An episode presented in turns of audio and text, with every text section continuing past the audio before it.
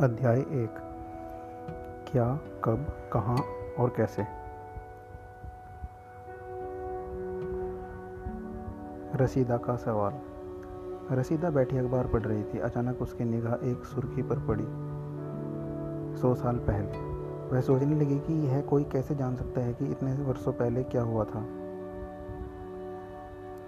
कैसे पता लगाएँ? यह जानने के लिए कि कल क्या हुआ था। तुम रेडियो सुन सकते हो, टेलीविज़न देख सकते हो या फिर अखबार पढ़ सकते हो। साथ ही यह जानने के लिए कि पिछले साल क्या हुआ था। तुम किसी ऐसे व्यक्ति से बात कर सकते हो जिसे उस समय की स्मृति हो, लेकिन बहुत पहले क्या हुआ था यह कैसे जाना जा सकता है? अतीत के बारे में हम क्या जान सकते हैं? अतीत के बारे में बहुत कुछ जाना जा सकता है, जैसे लोग क्या खाते थे, कैसे कपड़े पहनते थे, किस तरह के घरों में रहते थे। हम आखेटकों, यानी शिकारियों पशुपालकों, कृषकों, शासकों, व्यापारियों, पुरोहितों, शिल्पकारों, कलाकारों, संगीतकारों या फिर वैज्ञानिकों के जीवन के बारे में जानकारियाँ हासिल कर सकते हैं। यही नहीं, हम यह भी पता कर सकते हैं कि उस समय बच्चे कौन से खेल खेलते थे, कौन सी कहानियाँ सुना करते थे, कौन से नाटक देखा करते थे या फिर कौन कौन से गीत गाते थे, लोग कहाँ रहते थे। कई लाख वर्ष पहले कई लाख वर्ष पहले से लोग नर्मदा नदी के तट पर रह रहे हैं। यहाँ रहने वाले आरंभिक लोगों में से कुछ कुशल संग्राहक थे, जो आसपास के जंगलों की विशाल संपदा से परिचित थे।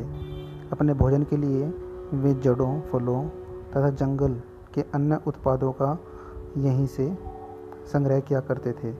वे जानवरों का आखेट, यानी शिकार भी करते थे। अब तुम उत्तर पश्चिम की सुलेमान और किरथर पहाड़ियों का पता लगाओ। इसी क्षेत्र में कुछ ऐसे स्थान हैं जहाँ लगभग आठ हज़ार वर्ष पूर्वी स्त्री पुरुषों ने सबसे पहले गेहूँ तथा जौ जैसी फ़सलों को उपजाना आरंभ किया। उन्होंने भेड़, बकरी और गाय बैल जैसे पशुओं को पालतू बनाना शुरू किया। ये लोग गाँव में रहते थे। उत्तर पूर्व में गारो तथा मध्य भारत में विंध्य पहाड़ियों का पता लगाओ। ये कुछ अन्य ऐसे क्षेत्र थे जहाँ कृषि का विकास हुआ, जहाँ सबसे पहले चावल उपजाया गया। वे स्थान विंध्य के उत्तर में स्थित थे। मानचित्र पर सिंधु तथा इसकी सहायक नदियों का पता लगाने का प्रयास करो। सहायक नदियाँ उन्हें कहते हैं जो एक बड़ी नदी से मिल जाती हैं, लगभग 4700 वर्ष पूर्व। इन्हीं नदियों के किनारे कुछ आरंभिक नगर फले फूले गंगा व इसकी सहायक नदियों के किनारे तथा समुद्र तटवर्ती इलाकों में नगरों का विकास लगभग 2500 वर्ष पूर्व हुआ। गंगा तथा इसकी सहायक नदी सोन का पता लगाओ। गंगा के दक्षिण में इन नदियों के आसपास का क्षेत्र प्राचीन काल में मगध, वर्तमान बिहार नाम से जाना जाता था। इसके शासक बहुत शक्तिशाली थे और उन्होंने एक विशाल राज्य स्थापित किया था। देश के अन्य हिस्सों में भी ऐसे राज्यों की स्थापना की गई थी। लोगों ने सदैव उपमहाद्वीप के एक हिस्से से दूसरे हिस्से तक यात्रा की। कभी कभी हिमालय जैसे ऊँचे पर्वतों, पहाड़ियों, रेगिस्तान, नदियाँ तथा समुद्रों के कारण यात्रा जोखिम भरी होती थी। फिर भी ये यात्रा उनके लिए असंभव नहीं थी। अतः कभी लोग काम की तलाश में तो कभी प्राकृतिक आपदाओं के कारण एक स्थान से दूसरे स्थान जाया करते थे। कभी कभी सेनाएँ दूसरे क्षेत्रों पर विजय हासिल करने के लिए जाती थी। इसके अतिरिक्त व्यापारी कभी काफिले में तो कभी जहाज़ों में अपने साथ मूल्यवान वस्तुएँ लेकर एक स्थान से दूसरे स्थान जाते रहते थे। धार्मिक गुरु लोगों को शिक्षा और सलाह देते हुए एक गाँव से दूसरे गाँव तथा एक कस्बे से दूसरे कस्बे जाया करते थे। कुछ लोग नए और रोचक स्थानों को खोजने की चाह में उत्सुकतावश भी यात्रा किया करते थे। इन सभी यात्राओं से लोगों को एक दूसरे के विचारों को जानने का अवसर मिलता था। आज लोग यात्राएँ क्यों करते हैं? एक बार फिर से मानचित्र मानचित्र एक को देखो। पहाड़ियाँ, पर्वत और समुद्र इस उपमहाद्वीप की प्राकृतिक सीमा का निर्माण करते हैं। हालाँकि लोगों के लिए इन सीमाओं को पार करना आसान नहीं था जिन्होंने ऐसा चाहा, वे ऐसा कर सके। वे पर्वतों की ऊंचाई को छू सके तथा गहरे समुद्रों को पार कर सके। उपमहाद्वीप के बाहर से भी कुछ लोग यहाँ आए। और यहीं बस गए। लोगों के इस आवागमन ने हमारी सांस्कृतिक परंपराओं को समृद्ध किया।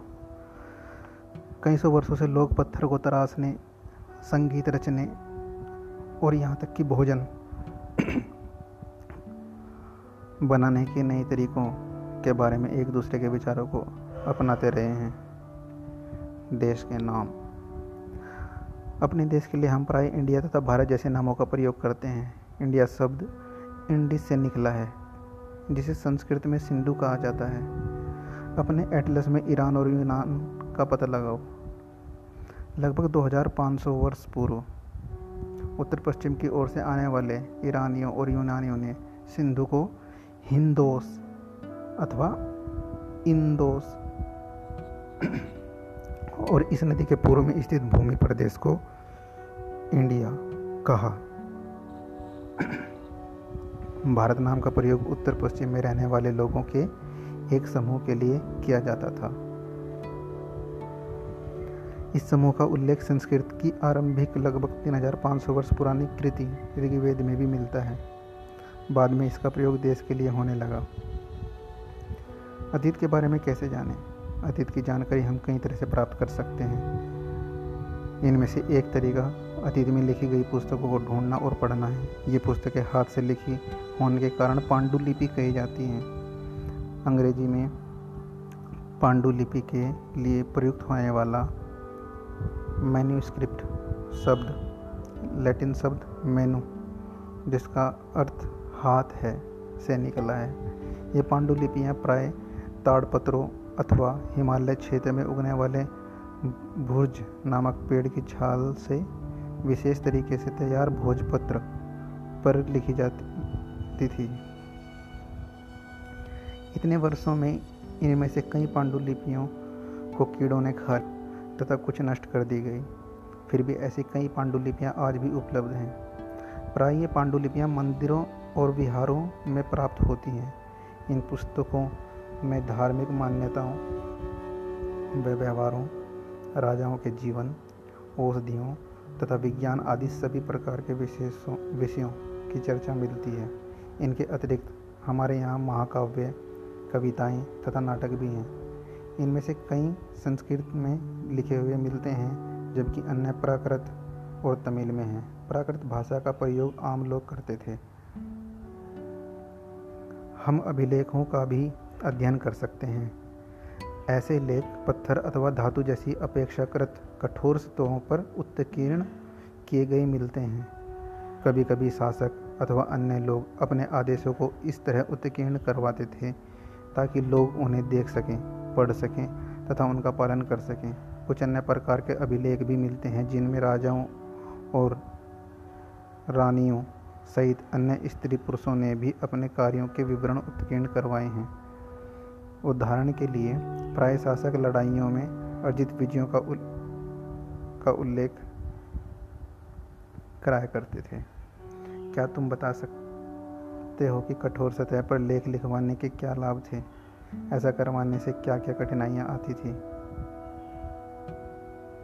इसके अतिरिक्त अन्य कई वस्तुएँ अतीत में बनी और प्रयोग में लाई जाती थी। ऐसी वस्तुओं का अध्ययन करने वाला व्यक्ति पुरातत्वविद कहलाता है। पुरातत्वविद पत्थर और ईंट से बनी इमारतों के अवशेषों, चित्रों तथा मूर्तियों का अध्ययन करते हैं। वे औजारों, हथियारों, बर्तनों, आभूषणों तथा सिक्कों की प्राप्ति के लिए छानबीन तथा खुदाई भी करते हैं। इनमें से कुछ वस्तुएँ पत्थर पक्की मिट्टी तथा कुछ धातु की बनी हो सकती हैं।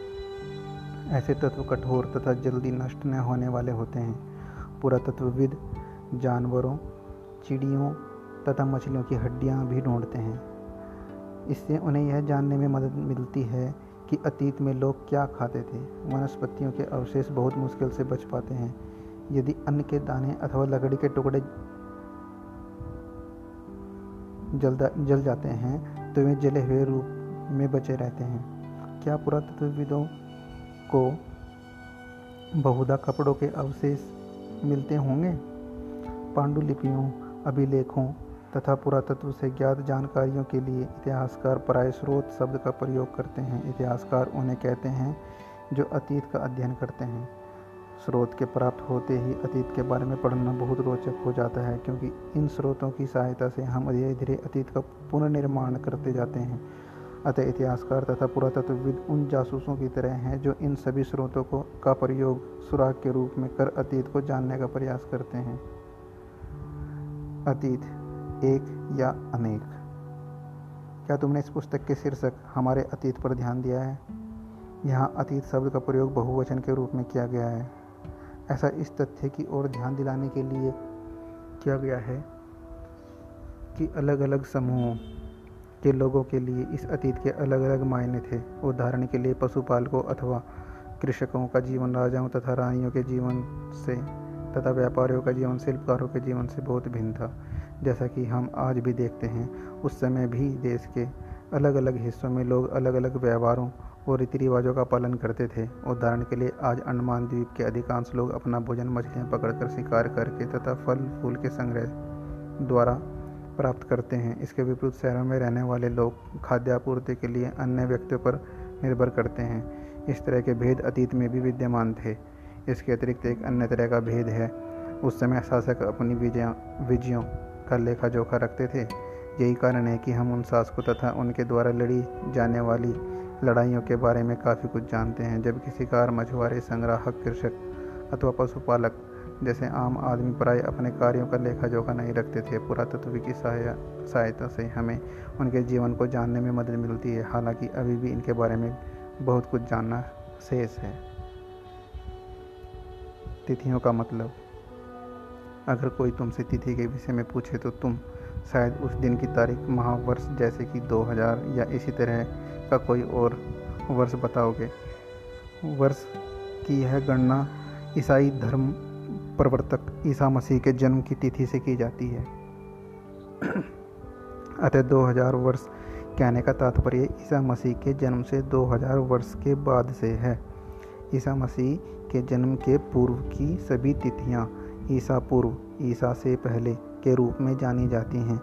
इस पुस्तक में हम 2000 को अपना आरंभिक बिंदु मानते हुए वर्तमान से पूर्व की तिथियों का उल्लेख करेंगे।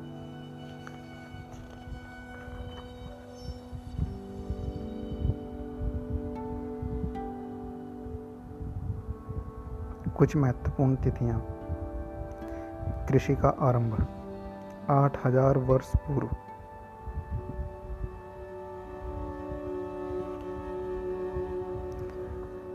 सिंधु सभ्यता के प्रथम नगर, चार हज़ार सात सौ वर्ष पूर्व।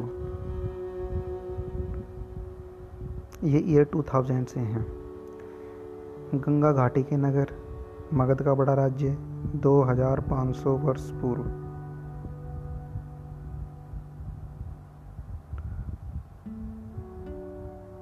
वर्तमान, लगभग 2000 वर्ष पूर्व।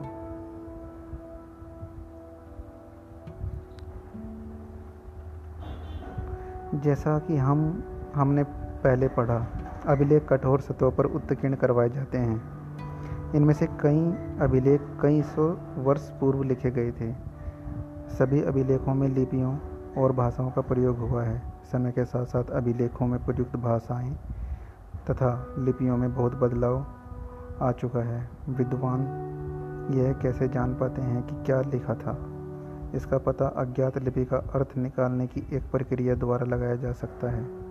इस प्रकार से अज्ञात लिपि को जानने की एक प्रसिद्ध कहानी उत्तरी अफ्रीका देश मिस्र से मिलती है। लगभग पाँच हज़ार वर्ष पूर्व यहाँ राजा रानी रहते थे। मिस्र के उत्तरी तट पर रोसेटा नामक एक कस्बा है। यहाँ से एक ऐसा उत्कीर्ण पत्थर मिला है, जिस पर एक ही लेख तीन भिन्न भिन्न भाषाओं तथा लिपियों, यूनानी तथा मिश्र लिपि के दो प्रकारों में है। कुछ विद्वान यूनानी भाषा पढ़ सकते थे। उन्होंने बताया कि यहाँ राजाओं तथा रानियों के नाम एक छोटे से फ्रेम में दिखाए गए हैं। इसे कारतूस कहा जाता है। इसके बाद विद्वानों ने यूनानी तथा मिश्र संकेतों को अलग अगल बगल रखते हुए मिस्री अक्षरों की समानार्थक ध्वनियों की पहचान की। जैसा कि तुम देख सकते हो यहाँ एल अक्षर के लिए शेर तथा ए अक्षर के लिए चिड़िया के चित्र बने हैं। एक बार जब उन्होंने यह जान लिया कि विभिन्न अक्षर किन के लिए प्रयुक्त हुए हैं तो वे आसानी से अन्य अभिलेखों को भी पढ़ सके।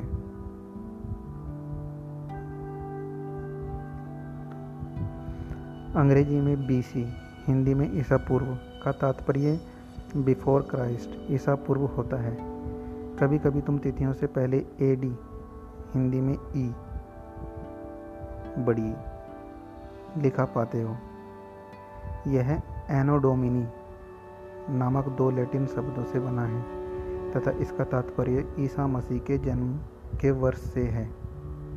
कभी कभी एडी की जगह सी ई तथा सी की जगह ई का प्रयोग होता है। ई अक्षरों का प्रयोग कॉमन एरा तथा ई का बिफोर कॉमन एरा के लिए होता है। हम इन शब्दों का प्रयोग इसलिए करते हैं क्योंकि विश्व के अधिकांश देशों में अब इस कैलेंडर का प्रयोग सामान्य हो गया है। भारत में तिथियों के इस रूप का प्रयोग लगभग 200 वर्ष पूर्व आरंभ हुआ था। कभी कभी अंग्रेज़ अंग्रेज़ी के बीपी अक्षर का भी प्रयोग होता है, जिसका तात्पर्य बिफोर प्रेजेंट वर्तमान से पहले है।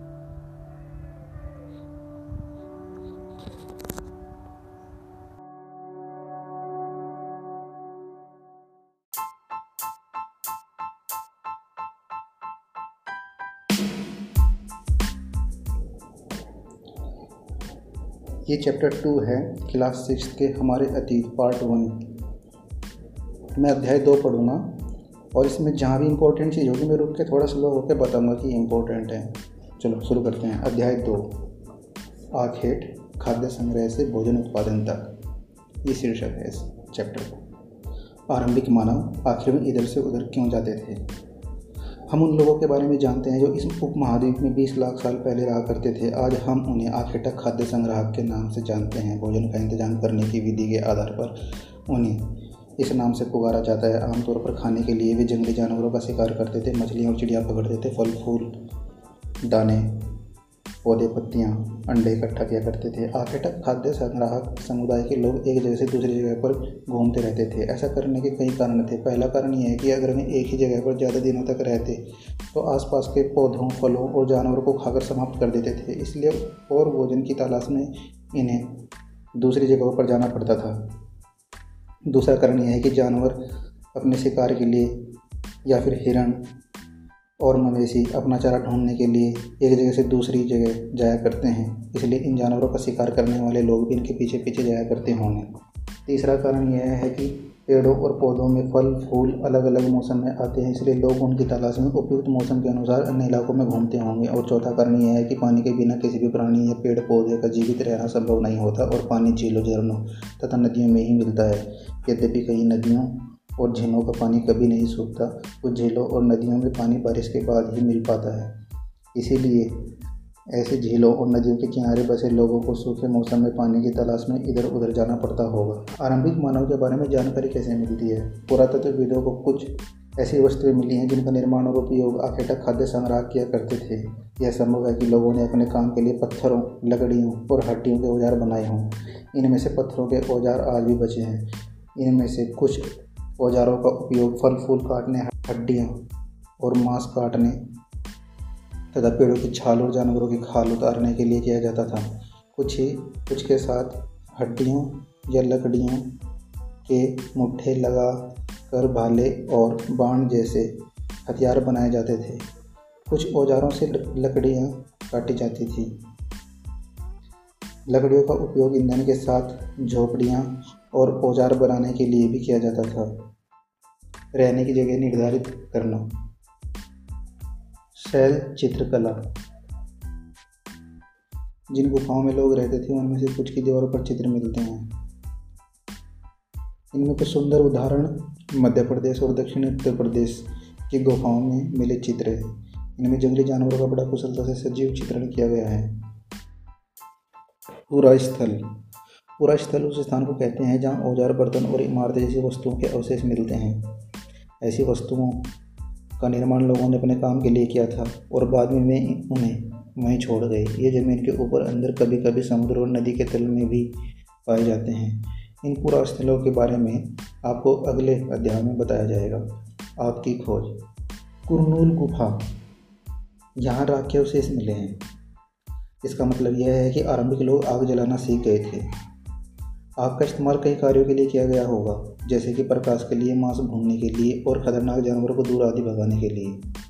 आज हम आग का उपयोग किस लिए करते हैं, ये तो आप सब जानते ही होंगे। नाम और तिथियाँ। हम जिस काल के बारे में पढ़ रहे हैं पुरातत्वविदों ने उनके बड़े बड़े नाम रखे हैं। आरंभिक काल को वे पूरा पाषाण काल कहते हैं। यह दो शब्दों, पूरा यानी प्राचीन और पाषाण यानी पत्थर से बना है। यह नाम पूरा स्थलों से प्राप्त पत्थर के औजारों के महत्व को बताता है। पूरा पाषाण काल 20 लाख साल पहले से बारह हज़ार साल पहले के दौरान माना जाता है। ये डेट इम्पोर्टेंट है। पूरा पाषाण काल 20 लाख साल पहले से बारह हज़ार साल पहले के दौरान माना जाता है। इस काल को भी तीन भागों में विभाजित किया गया है। आरंभिक, मध्य एवं उत्तर पूरा पाषाण युग। मानव इतिहास की लगभग निन्यानवे प्रतिशत कहानी इसी काल के दौरान घटित हुई है। जिस काल में हमें पर्यावरणीय बदलाव मिलते हैं, उसे मेजोलिथ यानी मध्य पाषाण युग कहते हैं। इसका समय लगभग बारह हज़ार साल पहले से लेकर दस हज़ार साल पहले तक माना गया है। ये भी इम्पोर्टेंट है। मध्य के माना गया है।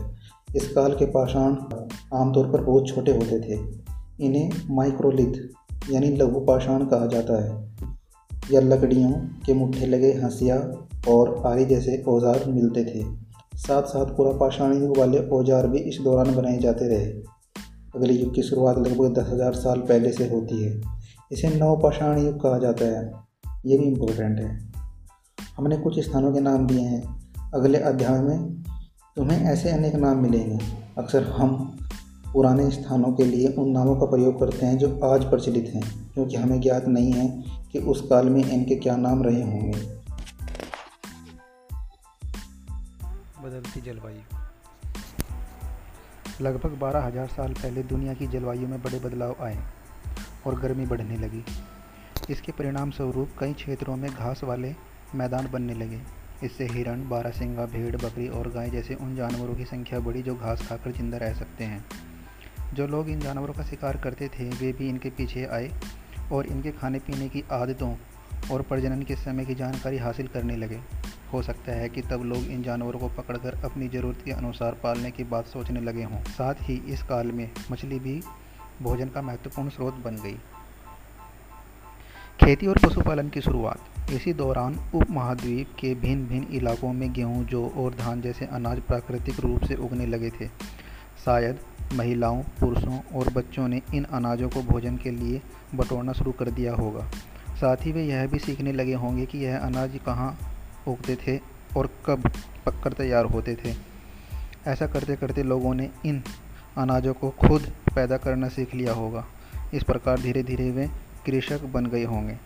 इसी तरह लोगों ने अपने घरों के आसपास चारा रखकर जानवरों को आकर्षित कर उन्हें पालतू बनाया होगा। सबसे पहले जिस जंगली जानवर को पालतू बनाया गया, वह कुत्ते का जंगली पूर्वज था। धीरे धीरे लोग भेड़, बकरी, गाय और सुअर जैसे जानवरों को अपने घरों के नज़दीक आने को उत्साहित करने लगे। ऐसे जानवर झुंड में रहते थे और ज़्यादातर घास खाते थे। अक्सर लोग अन्य जंगली जानवरों के आक्रमण से इनकी सुरक्षा किया करते थे और इस तरह धीरे धीरे वे पशुपालक बन गए होंगे। बसने की प्रक्रिया। लोगों द्वारा पौधे लगाने और जानवरों की देखभाल करने को बसने की प्रक्रिया का नाम दिया गया है। अपनाए गए ये पौधे तथा जानवर अक्सर जंगली पौधों तथा जानवरों से भिन्न होते हैं। इसकी वजह यह है कि बसने की प्रक्रिया की दिशा में अपनाए गए पौधों या जानवरों का लोग चयन करते हैं। उदाहरण के तौर पर लोग उन्हीं पौधों तथा जानवरों का चयन करते हैं जिनके बीमार होने की संभावना कम हो। यही नहीं, लोग उन्हीं पौधों को चुनते हैं जिनसे बड़े दाने वाले अनाज पैदा होते हैं, साथ ही जिनकी मज़बूत डंठलें अनाज के पके दानों के भार को संभाल सकें। ऐसे पौधों के बीजों को संभाल कर रखा जाता है, ताकि फिर से उगाने के लिए उनके गुण सुरक्षित रह सकें। उन्हीं जानवरों को आगे प्रजनन के लिए चुना जाता है जो आमतौर पर अहिंसक होते हैं।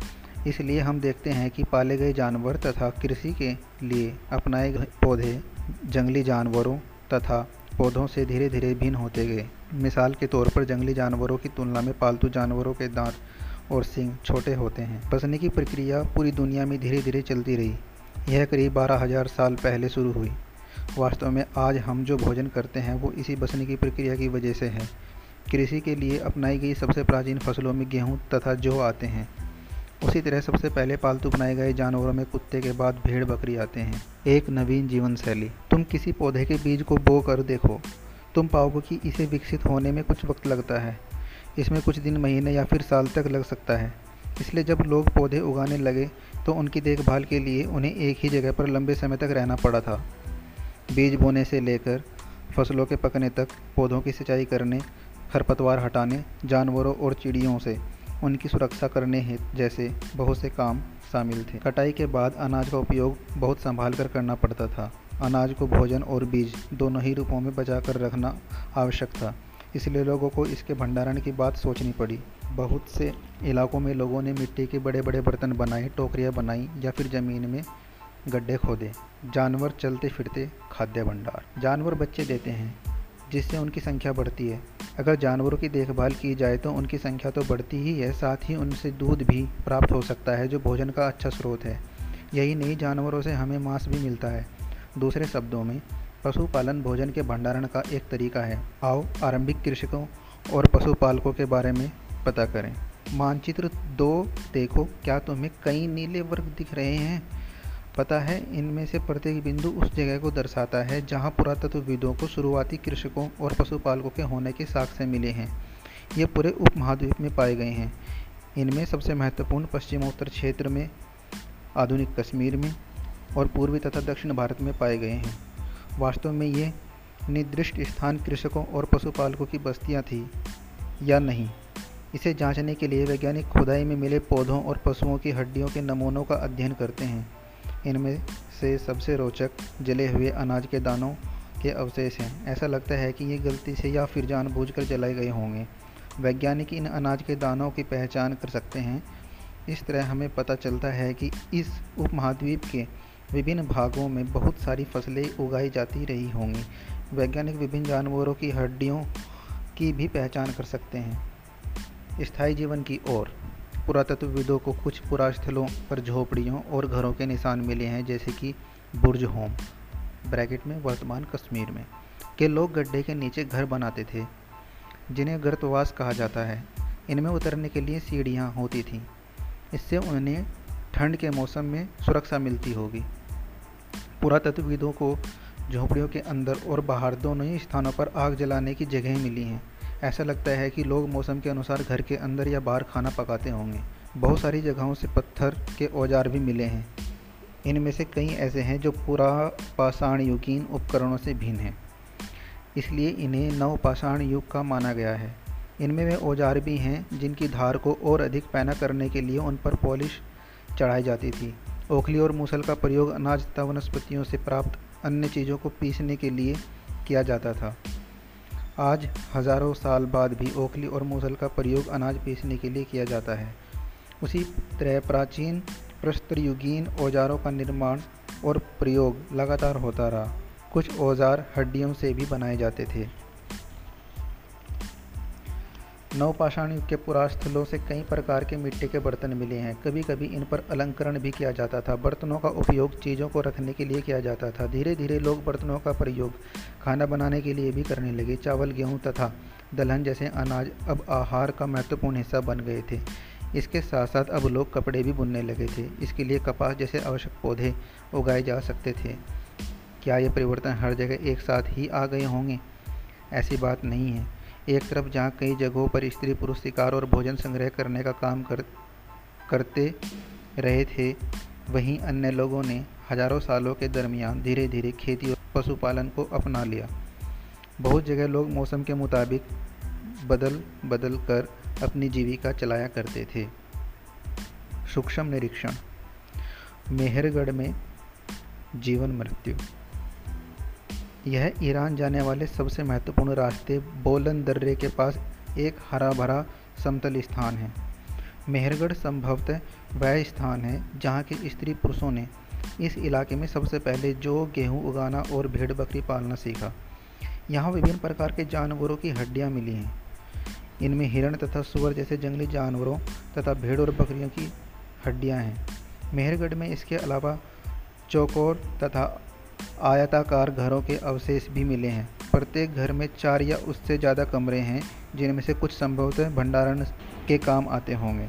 मृत्यु के बाद सामान्यतः मृतक के सगे संबंधी उसके प्रति सम्मान जताते हैं।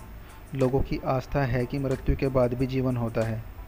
इसलिए कब्रों में मृतकों के साथ कुछ सामान भी रखे जाते थे। मेहरगढ़ में ऐसी कई कब्रें मिली हैं। एक कब्र में एक मृतक के साथ एक बकरी को भी दफनाया गया था। संभवतः इसे परलोक में मृतक के खाने के लिए रखा गया होगा। अन्यत्र, फ्रांस में गुफा में की गई चित्रकारी। अपने एटलस में फ्रांस ढूंढो। यह चित्र फ्रांस की एक गुफा का है। इस पुरा स्थल की खोज लगभग 100 साल पहले चार स्कूली छात्रों ने की थी। इस तरह के चित्र लगभग बीस हज़ार साल पहले से लेकर दस हज़ार साल पहले के बीच बनाए गए होंगे। इनमें कई जानवरों के चित्र हैं। इनमें जंगली घोड़े, गाय, भैंस, गेंडा, रेनडियर, बारासिंगा और सूरों को गहरे चमकीले रंगों में चित्रित किया गया है। इन रंगों को लोह, अयशक और चारकोल जैसे खनिज पदार्थों से बनाया जाता था। यह संभव है कि इन चित्रों को उत्सवों के अवसर पर बनाया जाता था या फिर इन्हें शिकारी द्वारा शिकार पर निकलने से पहले कुछ अनुष्ठानों के लिए बनाया गया होगा। अन्यत्र। एक नवपाषाणिक पुरा स्थल एटलस में तुर्की ढूंढो। नवपाषाण युग के सबसे प्रसिद्ध पुरा स्थलों में एक चताल युग तुर्की में है।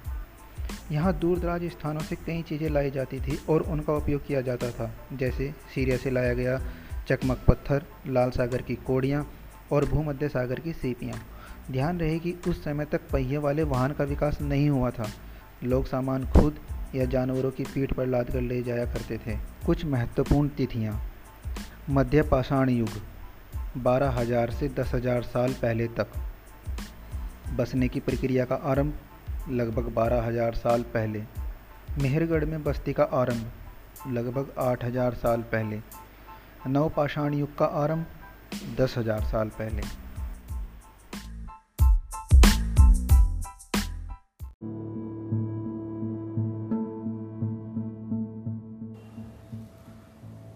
अध्याय तीन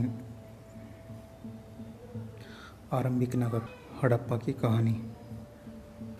अक्सर पुरानी इमारत अपनी कहानी बताती है।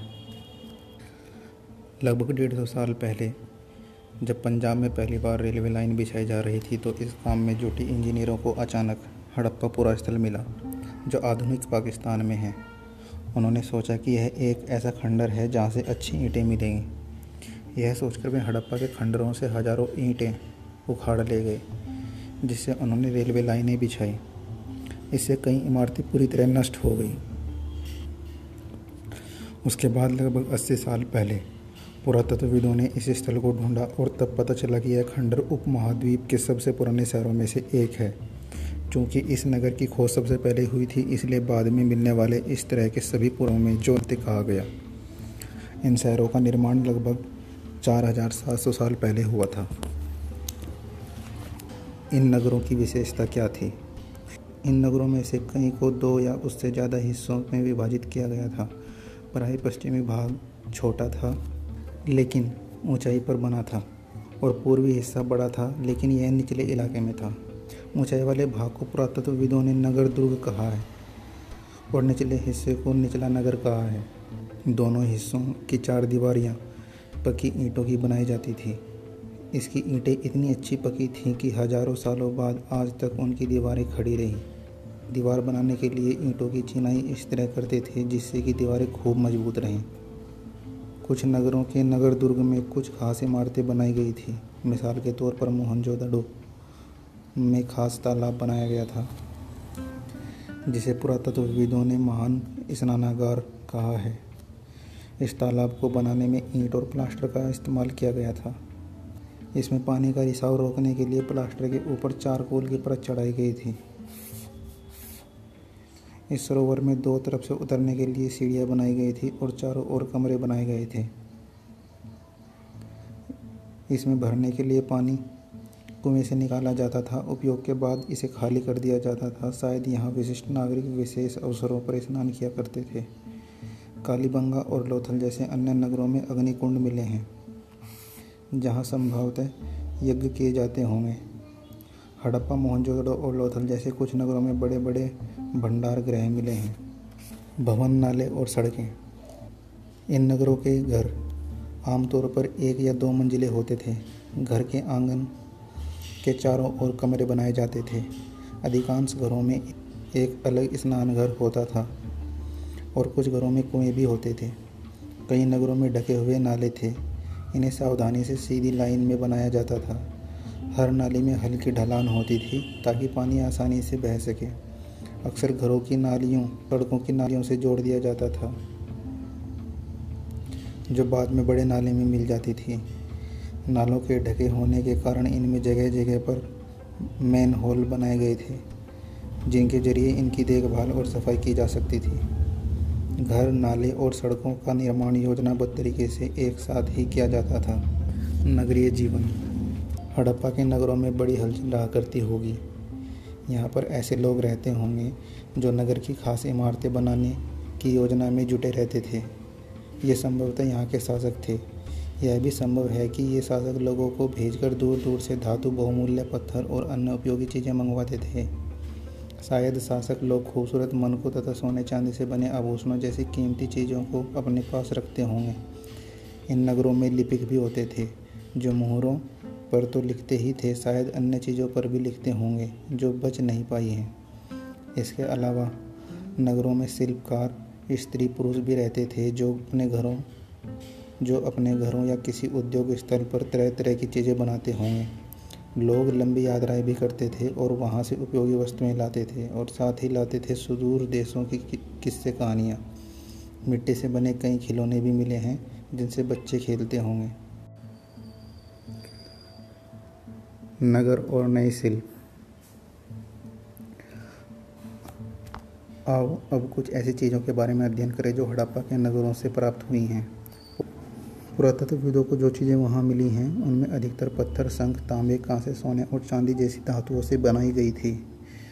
तांबे और कांसे से औज़ार, हथियार, गहने और बर्तन बनाए जाते थे। सोने और चांदी से गहने और बर्तन बनाए जाते थे। यहाँ मिली सबसे आकर्षक वस्तुओं में मन के बाट और फलक हैं। हड़प्पा सभ्यता के लोग पत्थर की मोहरें बनाते थे। इन आयताकार मोहरों पर सामान्यतः जानवरों के चित्र मिलते हैं। हड़प्पा सभ्यता के लोग काले रंग से डिज़ाइन के, किए हुए खूबसूरत लाल मिट्टी के बर्तन बनाते थे। संभवतः सात हज़ार साल पहले मेहरगढ़ में कपास की खेती होती थी। मोहनजोदड़ो से कपड़े के टुकड़ों के अवशेष, चांदी के एक फूलदान के ढक्कन तथा कुछ अन्य तांबे की वस्तुओं से चिपके हुए मिले हैं।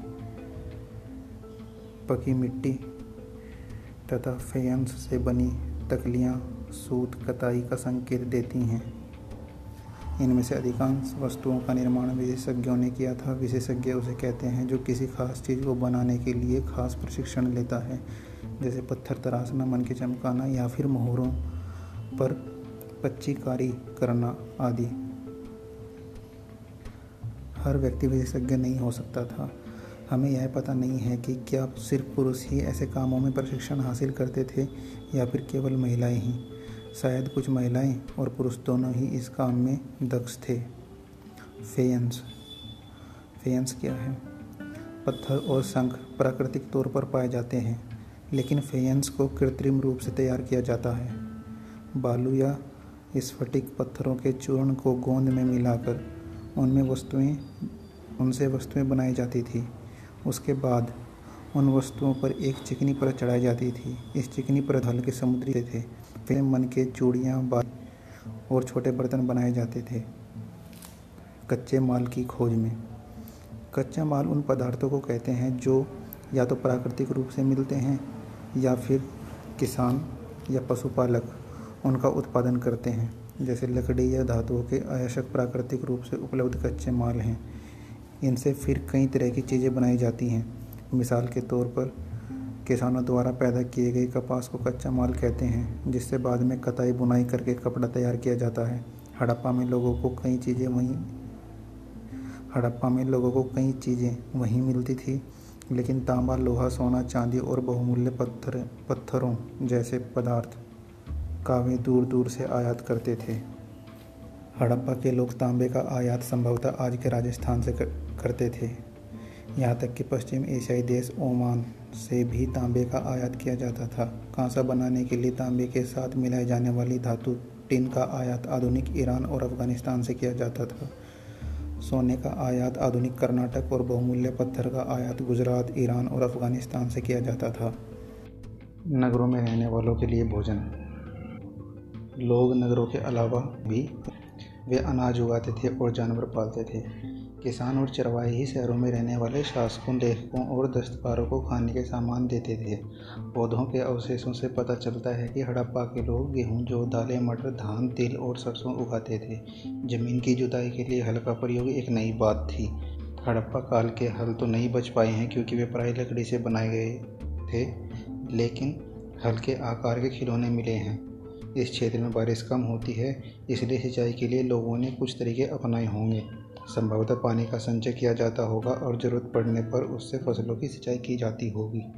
हड़प्पा के लोग गाय, भैंस, भेड़ और बकरियाँ पालते थे। बस्तियों के आसपास तालाब और चारागाह होते थे, लेकिन सूखे महीनों में मवेशियों के झुंडों का को चारा पानी की तलाश में दूर दूर तक ले जाया जाता था। वे बेर जैसे फलों को इकट्ठा करते थे, मछलियाँ पकड़ते थे और हिरण जैसे जानवरों का शिकार भी करते थे। गुजरात में हड़प्पा कालीन नगर का सूक्ष्म निरीक्षण। कच्छ के इलाके में खदिर बेत के किनारे धोलावीरा नगर बसा था।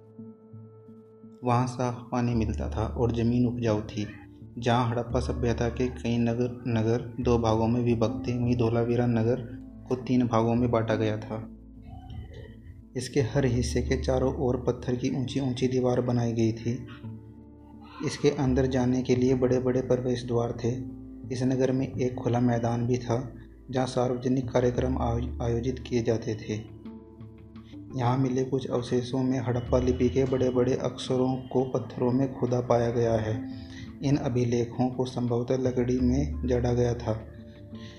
यह एक अनोखा अवशेष है, क्योंकि आमतौर पर हड़प्पा के लेख मोहर जैसी छोटी वस्तुओं पर पाए जाते हैं। गुजरात की खम्बात की खाड़ी में मिलने वाली साबरमती की एक उपनदी के किनारे बसा लोथल नगर। ऐसे स्थान पर बसा था जहाँ कीमती जहाँ कीमती पत्थर जैसा कच्चा माल आसानी से मिल जाता था। यह पत्थरों, शंखों और धातुओं से बनाई गई चीज़ों का एक महत्वपूर्ण केंद्र था। इस नगर में एक भंडार गृह भी था। इस भंडार गृह से कई मोहरें और मूत्रांकन और मोहरबंदी गीली मिट्टी पर दबाने से बनी उनकी छाप को मोहरबंदी कहते हैं, मिले हैं। लोथल का बंदरगाह। यह बड़ा तालाब लोथल का बंदरगाह रहा होगा जहाँ समुद्र के रास्ते आने वाली नावें रुकती थी। संभवतः यह, संभवतः यहाँ पर माल चढ़ाया उतारा जाता होगा। यहाँ पर एक इमारत मिली है जहाँ संभवतः मन के बनाने का काम होता था। पत्थर के टुकड़े, अदबने मन के मन के बनाने वाले उपकरण और तैयार मन के भी यहाँ मिले हैं। मुद्रा, जिसे मोहर भी कहते हैं, और मुद्रांकन या मोहरबंदी। मोहरों का प्रयोग सामान से भरे उन डिब्बों या थैलों को चिन्हित करने के लिए किया जाता होगा, जिन्हें एक जगह से दूसरी जगह भेजा जाता था। थैले को बंद करने के बाद उनके मुँह पर गीली मिट्टी पोत कर उन पर मोहर लगाई जाती थी। मोहर की छाप को मोहरबंदी कहते हैं। अगर यह छाप टूटी हुई नहीं होती थी तो यह साबित हो जाता था कि सामान के साथ छेड़छाड़ नहीं हुई है। सभ्यता के अंत का रहस्य। लगभग तीन हज़ार नौ सौ साल पहले एक बड़ा बदलाव देखने को मिलता है। अचानक लोगों ने इन नगरों को छोड़ दिया। लेखन, मोहर और बाटों का प्रयोग बंद हो गया। दूर दूर से कच्चे माल का आयात काफ़ी कम हो गया। मोहनजोदड़ो में सड़कों पर कचरे के ढेर बनने लगे। जल निकासी प्रणाली नष्ट हो गई और सड़कों पर ही झुग्गीनुमा घर बनाए जाने लगे। यह सब क्यों हुआ? कुछ पता नहीं। कुछ विद्वानों का कहना है कि नदियाँ सूख गई थी। अन्य का कहना है कि जंगलों का विनाश हो गया था। इसका कारण ये हो सकता है कि ईंटें पकाने के लिए ईंधन की ज़रूरत पड़ती थी। इसके अलावा मवेशियों के बड़े बड़े झुंडों से चारागाह और घास वाले मैदान समाप्त हो गए होंगे। कुछ इलाकों में बाढ़ आ गई, लेकिन इन कारणों से यह स्पष्ट नहीं हो पाता है कि सभी नगरों का अंत कैसे हो गया, क्योंकि बाढ़ और नदियों के सूखने का असर कुछ ही इलाके में हुआ होगा। ऐसा लगता है कि शासकों का नियंत्रण समाप्त हो गया, जो भी हुआ हो। परिवर्तन का असर बिल्कुल साफ़ दिखाई देता है। आधुनिक पाकिस्तान के सिंध और पंजाब की बस्तियाँ उजड़ गई थी। कई लोग पूर्व और दक्षिण के इलाकों में नई और छोटी बस्तियों में जाकर बस गए। इसके लगभग 1400 साल बाद नए नगरों का विकास हुआ। इनके बारे में तुम अध्याय पाँच और आठ में पढ़ोगे। अन्यत्र, यानी विश्व में दूसरी जगह क्या हो रहा था? नील नदी के आसपास वाले इलाकों को छोड़कर मिस्र का अधिकांश भाग रेगिस्तान है। लगभग पाँच हज़ार साल पहले मिस्र में शासन करने वाले राजाओं ने सोना, चांदी, हाथी, दांत, लकड़ी और हीरे जवाहरात लाने के लिए अपनी सेनाएँ दूर दूर तक भेजी। इन्होंने बड़े बड़े मकबरे बनवाए, जिन्हें पिरामिड के नाम से जाना जाता है। राजाओं के मरने पर उनके शवों को इन्हीं पिरामिडों में दफनाकर सुरक्षित रखा जाता था। इन शवों को मम्मी कहा जाता है। उनके शवों के साथ और भी अनेक चीज़ें दफनाई जाती थी। इनमें खाद्यान्न, पेय, वस्त्र, गहने, बर्तन, वाद्य यंत्र, हथियार और जानवर शामिल हैं। कभी कभी सबके साथ उनके सेवक और सेविकाओं को भी दफना दिया जाता था। दुनिया के इतिहास में शवों को दफनाने की परंपरा को देखते हुए मिस्र में सबसे ज़्यादा धन दौलत खर्च किया जाता था। कुछ महत्वपूर्ण तिथियाँ। मेहरगढ़ में कपास की खेती लगभग सात हज़ार साल पहले। नगरों का आरंभ लगभग चार हज़ार सात सौ साल पहले, हड़प्पा के नगरों के अंत की शुरुआत, लगभग तीन हज़ार नौ सौ साल पहले, और अन्य नगरों का विकास, लगभग दो हज़ार पाँच सौ साल पहले।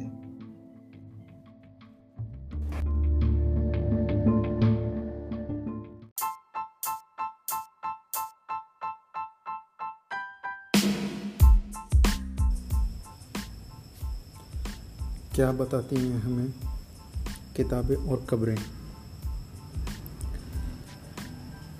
दुनिया के प्राचीनतम ग्रंथों में एक। शायद तुमने वेदों के बारे में सुना होगा। वेद चार हैं, ऋग्वेद, सामवेद, यजुर्वेद और अथर्ववेद। सबसे पुराना वेद है ऋग्वेद, जिसकी रचना लगभग 3500 साल पहले हुई। ऋग्वेद में एक हज़ार से ज़्यादा प्रार्थनाएँ हैं, जिन्हें सुक्त कहा गया है।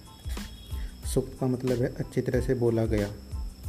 ये विभिन्न देवी देवताओं की स्तुति में रचे गए हैं। इनमें से तीन देवता बहुत महत्वपूर्ण हैं। अग्नि, इंद्र, सोम। अग्नि आग के देवता, इंद्र युद्ध के देवता हैं और सोम एक पौधा है, जिसे एक खास पेय बनाया जाता है। वैदिक प्रार्थनाओं की रचना ऋषियों ने की थी। आचार्य विद्यार्थियों को इन्हें अक्षरों, शब्दों और वाक्यों में बांटकर सस्वर पाठ द्वारा कंठस्थ करवाते थे। अधिकांश सूक्तों के रचयिता, सीखने और सिखाने वाले पुरुष थे। कुछ प्रार्थनाओं की रचना महिलाओं ने भी की थी।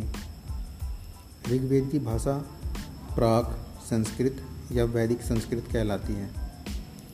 तुम स्कूल में जो संस्कृत पढ़ते हो, उससे यह भाषा थोड़ी भिन्न है। संस्कृत और अन्य भाषाएँ।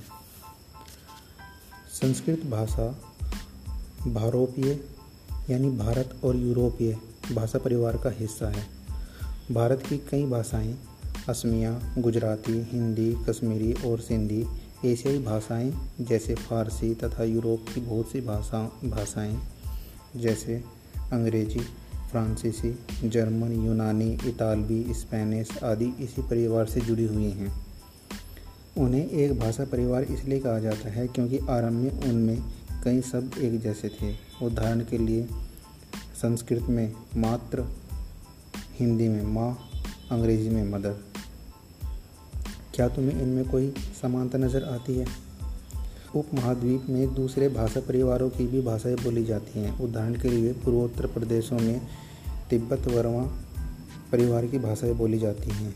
तमिल, तेलुगु, कन्नड़ और मलयालम द्रविड़ भाषा परिवार की भाषाएँ हैं, जबकि झारखंड और मध्य भारत के कई हिस्सों में बोली जाने वाली भाषाएँ ऑस्ट्रो एशियाटिक परिवार से जुड़ी हैं।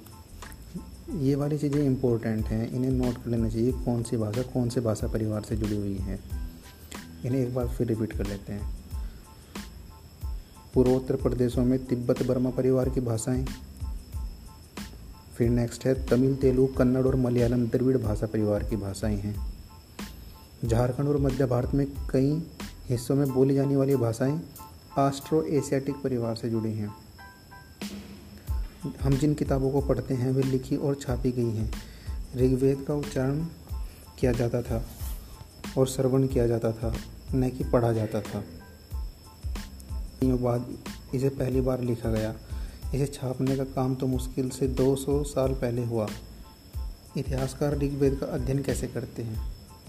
इतिहासकार पुरातत्ववेत्ताओं की तरह ही अतीत के बारे में जानकारी इकट्ठा करते हैं, लेकिन भौतिक अवशेषों के अलावा वे लिखित स्रोतों का भी उपयोग करते हैं। चलो देखते हैं कि वे ऋग्वेद का अध्ययन कैसे करते हैं। ऋग्वेद के कुछ सूक्त वार्तालाप के रूप में हैं। मवेशी, घोड़े और रथ। ऋग्वेद में मवेशियों बच्चों, खासकर पुत्रों और घोड़ों की प्राप्ति के लिए अनेक प्रार्थनाएँ हैं। घोड़ों को लड़ाई में रथ खींचने के काम में लाया जाता था। इन लड़ाइयों में मवेशी जीत कर लाए जाते थे। लड़ाइयाँ वैसे ज़मीन के लिए भी लड़ी जाती थी। जहाँ अच्छे चारागाह हों या जहाँ पर जो जैसी जल्दी तैयार हो जाने वाली फ़सलों को उपजाया जा सकता हो, कुछ लड़ाइयाँ पानी के स्रोतों और लोगों को बंदी बनाने के लिए भी लड़ी जाती थी। युद्ध में जीते गए धन का कुछ भाग सरदार रख लेते थे, तथा कुछ हिस्सा पुरोहित को दे दिया जाता था। शेष धन आम लोगों में बांट दिया जाता था। कुछ धन यज्ञ करने के लिए भी प्रयुक्त होता था। यज्ञ की आग में आहुति दी जाती थी। ये आहुतियाँ देवी देवताओं को दी जाती थी। घी, अनाज और कभी कभी जानवरों की भी आहुति दी जाती थी। अधिकांश पुरुष इन युद्धों में भाग लेते थे। कोई स्थायी सेना नहीं होती थी। लेकिन लोग सब लेकिन लोग सभाओं में मिलते जुलते थे और युद्ध व शांति के विषय में सलाह मशवरा करते थे। वहाँ ये ऐसे लोगों को अपना सरदार चुनते थे जो बहादुर और कुशल योद्धा हों। लोगों की विशेषता बताने वाले शब्द। लोगों का वर्गीकरण, काम, भाषा, परिवार या समुदाय, निवास स्थान या सांस्कृतिक परंपरा के आधार पर किया जाता रहा है। ऋग्वेद में लोगों की विशेषता बताने वाले कुछ शब्दों को देखो। ऐसे दो समूह हैं जिनका वर्गीकरण काम के आधार पर किया गया है। पुरोहित जिन्हें कभी कभी ब्राह्मण कहा जाता था तरह तरह के यज्ञ और अनुष्ठान करते थे। दूसरे लोग थे राजा। ये राजा वैसे नहीं थे जिनके बारे में तुम बाद में पढ़ोगे। ये न तो बड़ी राजधानियों और महलों में रहते थे, न इनके पास सेना थी, न ही ये कर वसूलते थे। प्राय राजा की मृत्यु के बाद उसका बेटा अपने आप ही शासक नहीं बन जाता था। इसमें एक इम्पोर्टेंट बात नोट करने की यह है कि ऋग्वेदिक, ऋग्वेद में जो लिखा है, यानी ऋग्वेदिक काल में, जो लोगों का वर्गीकरण था, वो जन्म के आधार पर जिसे हम आज जाति कहते हैं, उससे नहीं था। वो काम के आधार पर थे, भाषा, परिवार, समुदाय और उसका निवास स्थान। इनके बेसिस पे वर्गीकरण किया हुआ था, ना कि उसके जन्म के आधार पे। फिर इसमें ये भी एक इम्पोर्टेंट पॉइंट है नोट करने का कि राजा की मृत्यु के बाद उसका बेटा ही राजा नहीं बनता था उस वक़्त। ये बाद में फिर मॉडिफिकेशन हुआ और ये वर्गीकरण कठोर बन गया जन्म के आधार पर और राजा का बेटा ही राजा बनेगा ऐसा बाद में हुआ। ऋग्वेदिक के टाइम ऐसा नहीं था। जनता या पूरे समु जनता या पूरे समुदाय के लिए दो शब्दों का इस्तेमाल होता था। एक था जन।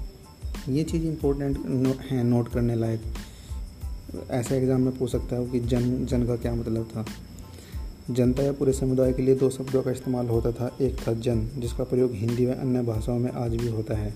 दूसरा था विश जिससे वैसे शब्द निकला है। इस शब्द पर तुम अध्याय पाँच में विस्तार से पढ़ोगे। ऋग्वेद में विष और जनों के नाम मिलते हैं। इसलिए हमें पुरुजन या विष, भरतजन या विष, यदुजन या विष जैसे कई उल्लेख मिलते हैं। जिन लोगों ने इन प्रार्थनाओं की रचना की, वे कभी कभी खुद को आर्य कहते थे तथा अपने विरोधियों को दास या दस्यु कहते थे। दस्यु वे लोग थे जो यज्ञ नहीं करते थे और शायद दूसरी भाषाएँ बोलते थे। बाद के समय में दास, स्त्रीलिंग में दासी जिसे कहते हैं, शब्द का मतलब गुलाम हो गया। दास में स्त्री और पुरुष होते थे जिन्हें युद्ध में बंदी बनाया जाता था। उन्हें उनके मालिक की जायदाद माना जाता था। जो भी काम मालिक चाहते थे, उन्हें वही सब करना पड़ता था। जिस युग में उपमहाद्वीप के उत्तर पश्चिम में ऋग्वेद की रचना हो रही थी, उसी समय दूसरी जगहों पर एक अलग तरह का विकास हो रहा था। तो अभी तक जो ये, इस पैराग्राफ में हमने पढ़ा, एक तो आर्य के बारे में। जो लोग इन प्रार्थनाओं की रचना करते थे, वो कभी कभी अपने आप को आर्य कहते थे। और जो यज्ञ नहीं करते थे उन्हें दस्यु कहते थे या दास कहते थे, जो आगे चल के फिर गुलाम बन गया। ये शिलाखंड महापाषाण। महा मैंने बड़ा, पाषाण मैंने पत्थर। नाम से जाने जाते हैं। ये पत्थर दफन करने की जगह पर लोगों द्वारा बड़े करीने से लगाए गए थे। महापाषाण कब्रें बनाने की प्रथा लगभग तीन हज़ार साल पहले शुरू हुई। ये भी इम्पोर्टेंट पॉइंट है। महापाषाण कब्रें बनाने की प्रथा लगभग तीन हज़ार साल पहले शुरू हुई।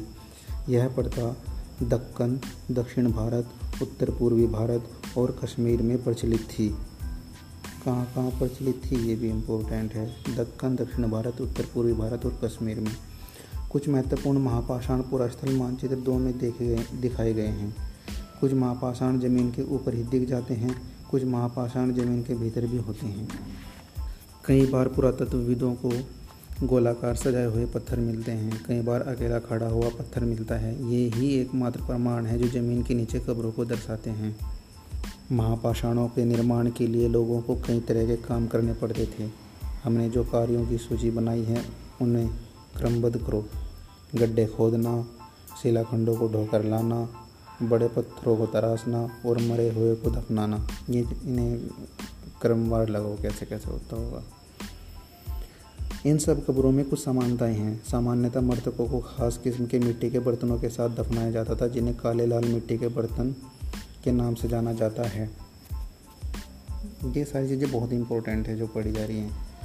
इन बर्तनों को किस नाम से जाना जाता है?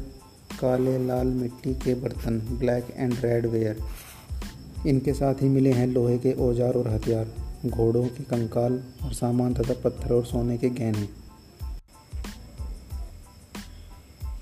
पुरातत्वविद यह मानते हैं कि कंकाल के साथ पाई गई चीज़ें मरे हुए व्यक्ति की ही रही होंगी।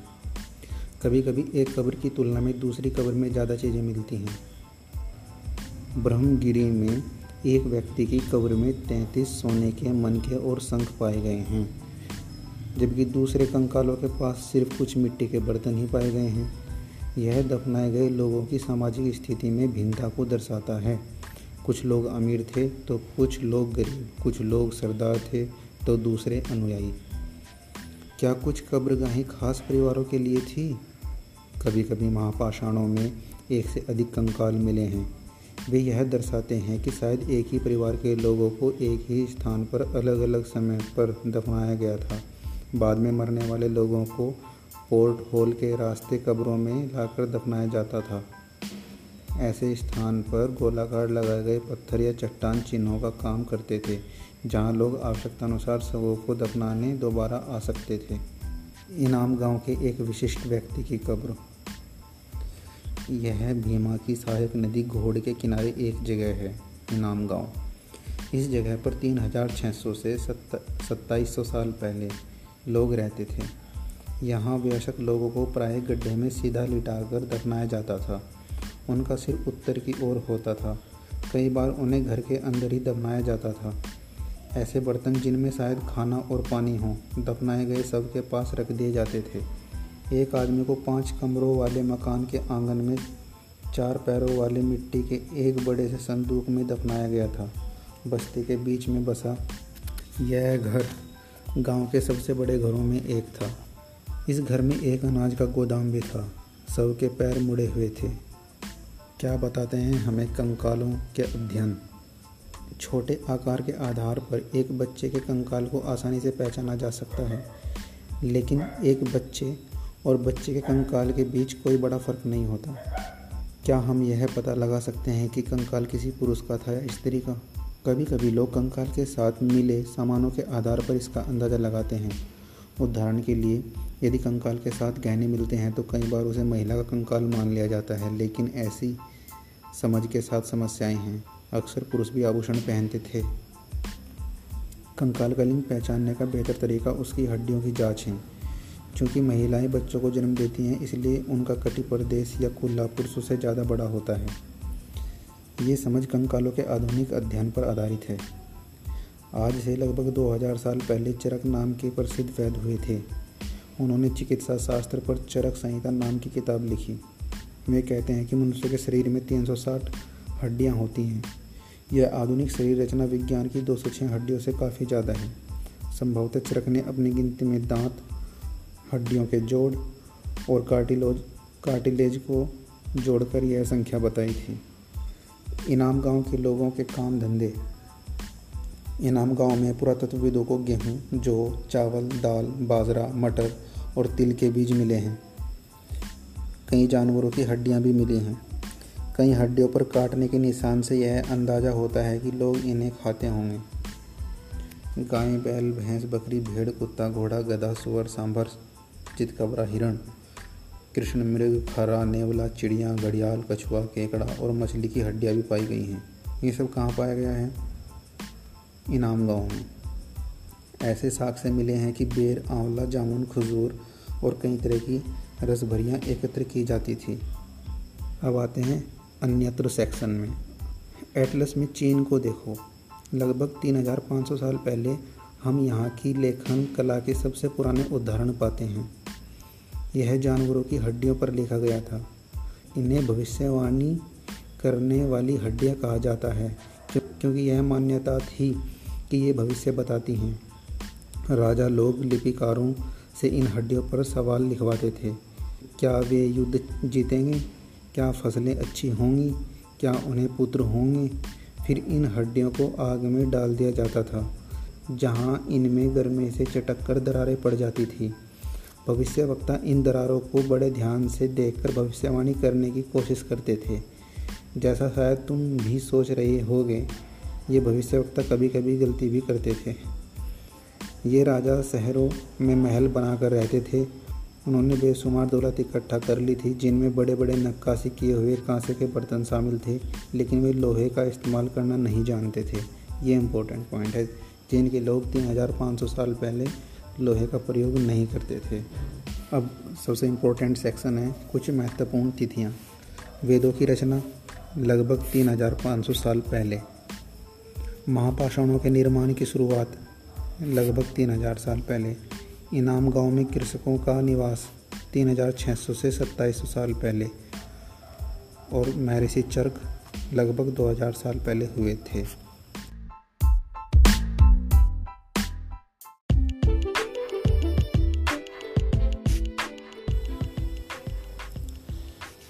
राज्य राजा और एक प्राचीन गणराज्य। अध्याय पाँच। कुछ लोग शासक कैसे बने? लगभग पचास वर्षों से हम अपने शासकों का चुनाव मतदान के ज़रिए करते आ रहे हैं, लेकिन बहुत पहले लोग शासक कैसे बनते थे?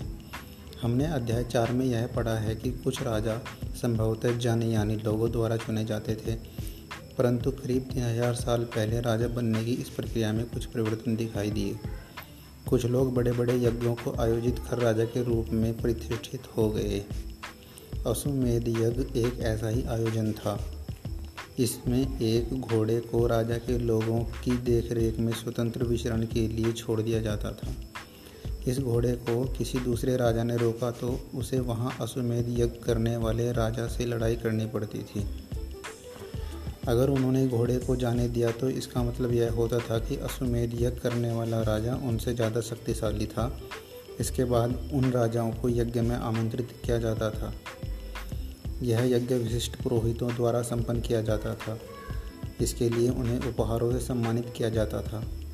अश्वमेध यज्ञ करने वाला राजा बहुत शक्तिशाली माना जाता था। यज्ञ में आमंत्रित सभी राजा उसके लिए उपहार लाते थे। इन सभी आयोजनों में राजा का मुख्य स्थान होता था। उसे राज सिंहासन या बाग की या बाग की खाल के एक विशेष आसन पर बिठाया जाता था। युद्ध क्षेत्र में राजा का सारथी ही उसका सहचर होता था। यज्ञ के अवसर पर वह राजा की विजयों तथा अन्य गुणों का गान करता था। राजा के सगे संबंधी खासकर उसकी रानियों तथा पुत्रों को भी कई छोटे छोटे अनुष्ठान करने होते थे। अन्य सारे आमंत्रित राजाओं का काम सिर्फ़ बैठकर यज्ञ की पूरी प्रक्रिया को देखना भर था। राजा के ऊपर पुरोहित पवित्र जल के छिड़काव के साथ साथ अन्य कई अनुष्ठान करता था। विष अथवा वैश्य जैसे सामान्य लोग उपहार लाते थे, जिन्हें पुरोहित शूद्र मानते थे, उन्हें कई अनुष्ठानों में शामिल नहीं किया जाता था। ये इम्पोर्टेंट है। तीन हज़ार साल पहले मतलब शुरू हो गया था ये। रिजिड, कठोर वर्गीकरण स्टार्ट हो चुका था। वर्ण। इस समय उत्तर भारत में, खासकर गंगा यमुना क्षेत्र में, कई ग्रंथ रचे गए। ऋग्वेद के बारे में ऋग्वेद के बाद में रचे होने के कारण ये उत्तर वैदिक ग्रंथ कहे जाते हैं। इनके अंतर्गत सामवेद, यजुर्वेद अथर्वेद तथा अन्य ग्रंथ शामिल हैं। पुरोहितों द्वारा रचित इन ग्रंथों में विभिन्न प्रकार के अनुष्ठान और उनके संपादन की विधियाँ बताई गई हैं। इनमें सामाजिक नियमों के बारे में भी बताया गया है। तो उत्तर वैदिक ग्रंथ कहते हैं, जो ऋग्वेद के बाद बनाए गए, और इसमें है सामवेद, यजुर्वेद अथर्वेद उस समय समाज में कई समूह थे, जिनमें पुरोहित, योद्धा, कृषक, पशुपालक, व्यापारी, शिल्पकारी, श्रमिक, मछली पकड़ने वाले तथा जंगल में रहने वाले लोग शामिल थे। जहाँ कुछ पुरोहित तथा योद्धा वैभवशाली थे, वहीं कुछ कृषक और व्यापारी भी धनवान थे। दूसरी ओर उस समय समाज में कई समूह थे, जिनमें पुरोहित, योद्धा, कृषक, पशुपालक, व्यापारी शिल्पकारी श्रमिक मछली पकड़ने वाले तथा जंगल में रहने वाले लोग शामिल थे। जहाँ कुछ पुरोहित तथा योद्धा वैभवशाली थे, वहीं कुछ कृषक और व्यापारी भी धनवान थे। दूसरी ओर पशुपालक शिल्पकार श्रमिक मछली पकड़ने वाले शिकारी तथा भोजन संग्राहक निर्धन थे। पुरोहितों ने लोगों को चार वर्गों में विभाजित किया, जिन्हें वर्ण कहते हैं। पुरोहितों ने लोगों को चार वर्णों में विभाजित किया, जिन्हें वर्ण कहते हैं, और ये कहानी है तीन हज़ार साल पहले की। उनके अनुसार प्रत्येक वर्ण के अलग अलग कार्य निर्धारित थे। पहला वर्ण ब्राह्मणों का था। उनका काम वेदों का अध्ययन, अध्यापन और यज्ञ करना था, जिनके लिए उन्हें उपहार मिलता था। दूसरा स्थान शासकों का था, जिन्हें क्षत्रिय कहा जाता था। उनका काम युद्ध करना और लोगों की रक्षा करना था। तीसरा स्थान तीसरे स्थान पर विष या वैश्य थे। इनमें कृषक, पशुपालक और व्यापारी आते थे। क्षत्रिय और वैश्य दोनों को ही यज्ञ करने का अधिकार प्राप्त था। ये इम्पोर्टेंट है। ब्राह्मणों के अलावा क्षत्रियों और वैश्य दोनों को ही यज्ञ करने का अधिकार प्राप्त था। वर्णों में अंतिम स्थान शूद्रों का था। इनका काम अन्य तीनों वर्णों की सेवा करना था। इन्हें कोई अनुष्ठान करने का अधिकार नहीं था। प्राय औरतों को भी शूद्रों के समान माना गया। प्राय औरतों को भी शूद्रों के समान माना गया। महिलाओं तथा शूद्रों को वेदों के अध्ययन का अधिकार नहीं था। पुरोहितों के अनुसार सभी वर्णों का निर्धारण जन्म के आधार पर होता था। देखो, जन्म के आधार पर होता था। अब जन्म की बात आ गई, अब कर्म की बात नहीं रही। पुरोहितों के अनुसार सभी वर्णों का निर्धारण जन्म के आधार पर होता था। उदाहरण के तौर पर ब्राह्मण माता पिता की संतान ब्राह्मण ही होती थी। बाद में कुछ लोगों को अछूत माना गया। अछूत वर्गों में कुछ शिल्पकार, शिकारी और भोजन संग्राहक शामिल थे। साथ ही इनमें वे लोग भी आते थे जो शवों को दफनाने या जलाने का काम करते थे। इन लोगों से संपर्क अपवित्र माना जाता था। कई लोगों ने ब्राह्मणों द्वारा बनाई गई इस वर्ण व्यवस्था को स्वीकार नहीं किया। कुछ राजा स्वयं को पुरोहितों से श्रेष्ठ मानते थे। कुछ लोग जन्म के आधार पर वर्ण निर्धारण सही नहीं मानते थे। इसके अतिरिक्त कुछ लोग व्यवसाय के आधार पर लोगों के बीच भेदभाव उचित नहीं समझते थे, क्योंकि कुछ लोग चाहते थे कि अनुष्ठान संपन्न करने का अधिकार सबका हो। कई लोगों ने छुआछूत की आलोचना की। इस उप इस उप महाद्वीप के पूर्वोत्तर क्षेत्र जैसे कई इलाकों में सामाजिक, आर्थिक असमानता बहुत कम थी। यहाँ पुरोहितों का प्रभाव भी बहुत सीमित था। ये इम्पोर्टेंट है। कहाँ पर था? ऐसा पूर्वोत्तर क्षेत्र में। जनपद। महायज्ञों को करने वाले राजा अब जन के, राजा ने होकर जनपदों के राजा माने जाने लगे, जो महायज्ञ करते थे। जनपद का शाब्दिक अर्थ जन के बसने की जगह होती है। कुछ महत्वपूर्ण जनपद मानचित्र चार में दिखाए गए हैं। पुरातत्वविदों ने इन जनपदों की कई बस्तियों की खुदाई की है। दिल्ली में पुराना किला, उत्तर प्रदेश में मेरठ के पास हस्तिनापुर, एटा के पास अंजीरजी खेड़ा, इनमें प्रमुख हैं। इन तीनों के नाम याद कर लेने चाहिए। दिल्ली में पुराना किला, उत्तर प्रदेश में मेरठ के पास हस्तिनापुर और एटा के पास अतरंजी खेड़ा। खुदाई से पता चलता है कि लोग झोपड़ियों में रहते थे और मवेशियों तथा अन्य जानवरों को पालते थे। वे चावल, गेहूँ, धान, जौ, दालें, गन्ना, तिल तथा सरसों जैसी फ़सलें उगाते थे। लोग मिट्टी के बर्तन भी बनाते थे। इनमें कुछ धूसर और कुछ लाल रंग के होते थे। इन पुरास्थलों में कुछ विशेष प्रकार के बर्तन मिले हैं, जिन्हें चित्रित धूसर पात्र के रूप में जाना जाता है। जैसा कि इनके नाम से ही स्पष्ट है, इन बर्तनों पर चित्रकारी की गई है। ये आमतौर पर सरल रेखाओं तथा ज्यामितीय आकृतियों के रूप में हैं। करीब ढाई हज़ार साल पहले कुछ जनपद अधिक महत्वपूर्ण हो गए। इन्हें महाजनपद कहा जाने लगा। अधिकतर महाजनपदों की एक राजधानी होती थी। कई राजधानियों में किलेबंदी की गई थी, अर्थात इनके चारों ओर लकड़ी ईंटें या पत्थर की ऊँची दीवारें बनाई गई थी। ऐसा लगता है कि लोगों ने अन्य राजाओं के आक्रमण से डरकर अपनी सुरक्षा के लिए इन किलों का निर्माण किया। कुछ राजा अपनी राजधानी के चारों ओर विशाल, ऊँची और प्रभावशाली दीवार खड़ी कर अपनी समृद्धि और शक्ति का प्रदर्शन भी करते थे। इस तरह से किले के अंदर रहने वाले लोगों और उस क्षेत्र पर नियंत्रण रखने, रखना भी सरल हो जाता होगा। इस तरह की विशाल दीवार बनाने के लिए व्यापक योजना की आवश्यकता थी और लाखों की संख्या में ईंटों तथा पत्थरों का इंतज़ाम करना पड़ता था। हज़ारों स्त्री पुरुषों तथा बच्चों ने इसके लिए अथक परिश्रम किया होगा। इनके लिए संसाधनों की आवश्यकता पड़ती होगी। अब राजा सेना रखने लगे थे। सिपाहियों को नियमित वेतन देकर पूरे साल रखा जाता था। कुछ भुगतान संभवतः आहत सिक्कों के रूप में होता था। इन सिक्कों के बारे में तुम अध्याय आठ में पढ़ोगे। अब उस वक्त की, यानी महाजनपदों की कर की क्या व्यवस्था थी? यानी टैक्सेशन सिस्टम महाजनपदों के राजा विशाल किले बनवाते थे और बड़ी सेना रखते थे, इसलिए उन्हें प्रचुर संसाधनों की आवश्यकता होती थी। इसके लिए उन्हें कर्मचारियों की भी आवश्यकता होती थी। अतः महाजनपदों के राजा लोगों द्वारा समय समय पर लाए गए उपहारों पर निर्भर न रहकर अब नियमित रूप से कर वसूलने लगे। फ़सलों पर लगाए गए कर सबसे महत्वपूर्ण थे क्योंकि अधिकांश लोग कृषक ही थे। पराई उपज का छठवां हिस्सा कर के रूप में निर्धारित किया जाता था, जिसे भाग कहा जाता था। ये इम्पोर्टेंट है। ये बहुत पूछा जाता है एग्ज़ाम्स में, जिसे भाग कहा जाता था। कारीगरों के ऊपर भी कर लगाए लगाए गए, जो प्राय श्रम के रूप में चुकाए जाते थे, जैसे कि एक बुनकर, लोहार या सोनार को राजा के लिए महीने में एक दिन काम करना पड़ता था। पशुपालकों को जानवरों या उनके उत्पाद के रूप में कर देना पड़ता था। व्यापारियों को सामान खरीदने, बेचने पर भी कर देना पड़ता था। आखेटकों तथा संग्राहकों को जंगल से प्राप्त वस्तुएँ देनी होती थी। कृषि में परिवर्तन।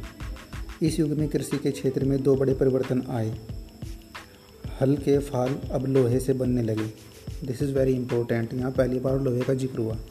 अब तक हल के फाल अब लोहे से बनने लगे। इससे पहले लकड़ी के बनते थे। अब कठोर ज़मीन को लकड़ी के फाल की तुलना में लोहे के फाल से आसानी से जोता जा सकता था। इससे फ़सलों की उपज बढ़ गई। दूसरे, लोगों ने धान के पौधों का रोपण शुरू किया, अर्थात खेतों में बीज छिड़क कर धान उपजाने के बजाय धान की पौध तैयार कर उनका रोपण शुरू किया गया। ये भी इम्पोर्टेंट पॉइंट है। पहले ऐसे ही बीज बखेर देते थे, लेकिन अब जैसे धान आज भी ऐसे ही करते हैं, बहुत बहुत जगहों पे। धान के पौधों का रोपण शुरू किया। अर्थात खेतों में बीज छिड़क कर धान उपजाने के बजाय धान की पौध तैयार कर उनका रोपण शुरू किया गया। अब पहले की तुलना में बहुत ज़्यादा पौधे जीवित रहे जाते थे, इसलिए पैदावार भी ज़्यादा होने लगी। इसमें कमर तोड़ इसमें कमर तोड़ परिश्रम लगता था। ये काम ज़्यादातर दास, दासी तथा भूमिहीन खेतिहर मजदूर करते थे। भूमिहीन खेतिहर मजदूरों को कम्मकार भी कहते हैं। सूक्ष्म निरीक्षण, मगध के बारे में पढ़ते हैं। लगभग 200 साल के भीतर मगध सबसे महत्वपूर्ण जनपद बन गया। गंगा और सोन जैसी नदियाँ मगध से होकर बहती थी। यातायात, जल वितरण और ज़मीन को उपजाऊ बनाने के लिए बहुत महत्वपूर्ण थी। मगध का एक हिस्सा जंगलों से भरा था। इन जंगलों में रहने वाले हाथियों को पकड़कर उन्हें प्रशिक्षित कर सेना के काम में लगाया जाता था।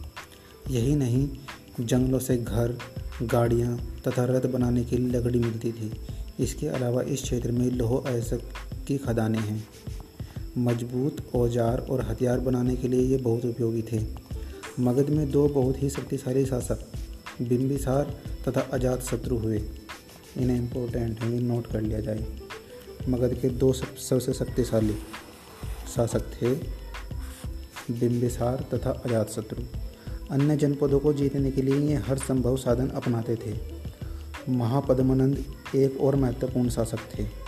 उन्होंने अपने नियंत्रण का क्षेत्र इस उपमहाद्वीप के उत्तर पश्चिमी भाग तक फैला लिया। बिहार में राजगृह, जो आधुनिक राजगीर है, कई सालों तक मगध की राजधानी बनी रही। बाद में पाटलिपुत्र, यानी जो आज का पटना है, वो को राजधानी बनाया गया। तो मगध की दो राजधानियाँ रही, पहले एक थी राजगीर और फिर उसे चेंज करके बना दिया गया दूसरी जगह पाटलिपुत्र, जो पटना है। 2300 साल से भी पहले की बात है। मैसीडोनिया का राजा सिकंदर विश्व विजय करना चाहता था। पूरी तरह सफल न होने पर भी वह मिस्र और पश्चिमी एशिया के कुछ हिस्सों, कुछ राज्यों को जीतता हुआ भारतीय उपमहाद्वीप में व्यास नदी के किनारे तक पहुँच गया। जब उसने मगध की ओर कूच करना चाहा तो उसके सिपाहियों ने इनकार कर दिया। वे इस बात से भयभीत थे कि भारत के शासकों के पास पैदल रथ और हाथियों की बहुत बड़ी सेना थी। वज्जी जैसा कि तुमने ऊपर पढ़ा मगध एक शक्तिशाली राज्य बन गया था। उसके नज़दीक ही वज्जी राज्य था, जिसकी राजधानी वैशाली थी, जहाँ एक अलग किस्म की शासन व्यवस्था थी, जिसे गणिया संघ कहा जाता था। गणिया संघ में कई शासक होते थे। कभी कभी लोग एक साथ शासन करते थे, जिसमें से प्रत्येक व्यक्ति राजा कहलाता था। ये सभी राजा विभिन्न अनुष्ठानों को एक साथ संपन्न करते थे। सभाओं में बैठकर ये बातचीत, बहस और वाद विवाद के ज़रिए तय करते थे कि क्या करना है और किस तरह करना है। शत्रुओं के आक्रमण से निपटने के लिए वे मिलकर चर्चाएँ करते थे। स्त्रियाँ, दास तथा कमकार इन सभाओं में हिस्सा नहीं ले सकते थे। बुद्ध तथा महावीर जिनके बारे में तुम अध्याय छः में पढ़ोगे, दोनों ही गण या संघ से संबंधित थे। बौद्ध साहित्य में संघ के जीवन का बहुत ही सजीव वर्णन मिलता है। गण शब्द का प्रयोग कई सदस्य वाले, कई सदस्यों वाले समूह के लिए किया जाता है। संघ अर्थात संगठन या सभा। वज्जी संघ का यह वर्णन दिग निकाय से लिया गया है। दिग निकाय एक प्रसिद्ध बौद्ध ग्रंथ है, जिसमें बुद्ध के कई व्याख्यान दिए गए हैं। इन्हें करीब 2300 साल पहले लिखा गया था। अजात शत्रु और वज्जी संघ। अजात शत्रु वज्जी संघ पर आक्रमण करना चाहते थे। उन्होंने अपने मंत्री वस्त्रकार को बुद्ध के पास सलाह के लिए भेजा। बुद्ध ने उनसे पूछा कि क्या वज्जी सभाएँ नियमित रूप से होती हैं तथा उनमें सभी सदस्य उपस्थित होते हैं? जब उन्हें पता चला कि ऐसा होता है, उन्होंने कहा कि वज्जीवासी तब तक उन्नति करते रहेंगे जब तक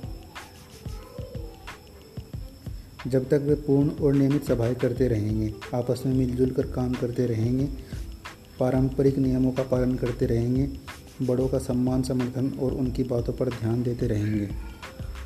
वज्जी महिलाओं के साथ चोर जब ज़ोर ज़बरदस्ती नहीं करेंगे और उन्हें बंधक नहीं बनाएँगे। शहरों तथा गाँवों में चैत्यों का रख रखाव करेंगे। विभिन्न मतावलंबी संतों का सम्मान करेंगे और उनके आने या जाने पर कोई रोक नहीं लगाएँगे। कई शक्तिशाली राजा इन संघों को जीतना चाहते थे।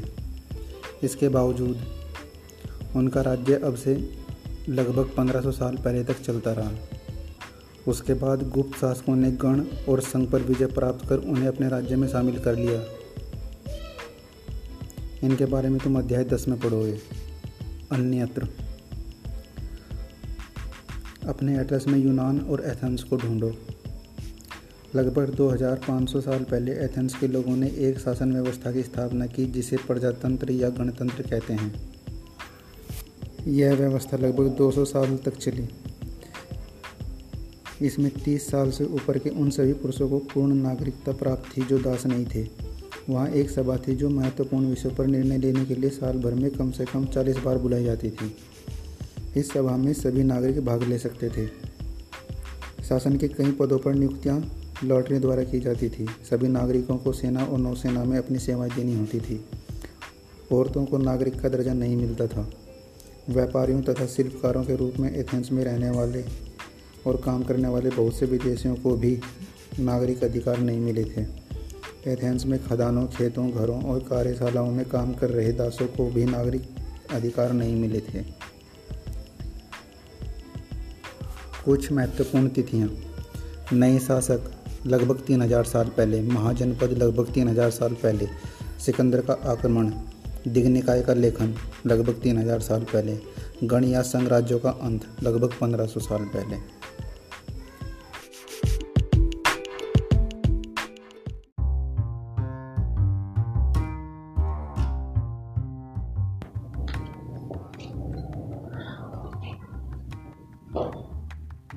नए प्रश्न, नए विचार।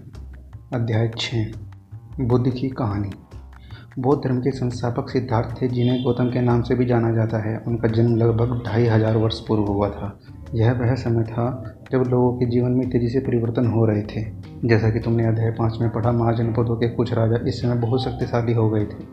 हज़ारों सालों के बाद फिर से नगर उभर रहे थे। गाँव के जीवन में भी बदलाव आ रहा था। बहुत से विचारक इन परिवर्तनों को समझने का प्रयास कर रहे थे। वे जीवन के सच्चे अर्थ को भी जानना चाहते थे। बुद्ध क्षत्रिय थे तथा साक्य नामक एक छोटे से गण में गण से संबंधित थे। युवावस्था में ही ज्ञान की खोज में उन्होंने घर के सुखों को छोड़ दिया। अनेक वर्षों तक वे भ्रमण करते रहे तथा अन्य विचारकों से मिलकर चर्चा करते रहे। अंततः ज्ञान प्राप्ति के लिए उन्होंने स्वयं ही रास्ता ढूँढने का निश्चय किया। इसके लिए उन्होंने बोध गया, जो कि बिहार में है। में एक पीपल के नीचे कई दिनों तक तपस्या की। अंततः उन्हें ज्ञान प्राप्त हुआ। इसके बाद से वे बुद्ध के रूप में जान, जाने गए। यहाँ से वे वाराणसी के निकट स्थित सारनाथ गए, जहाँ उन्होंने पहली बार उपदेश दिया।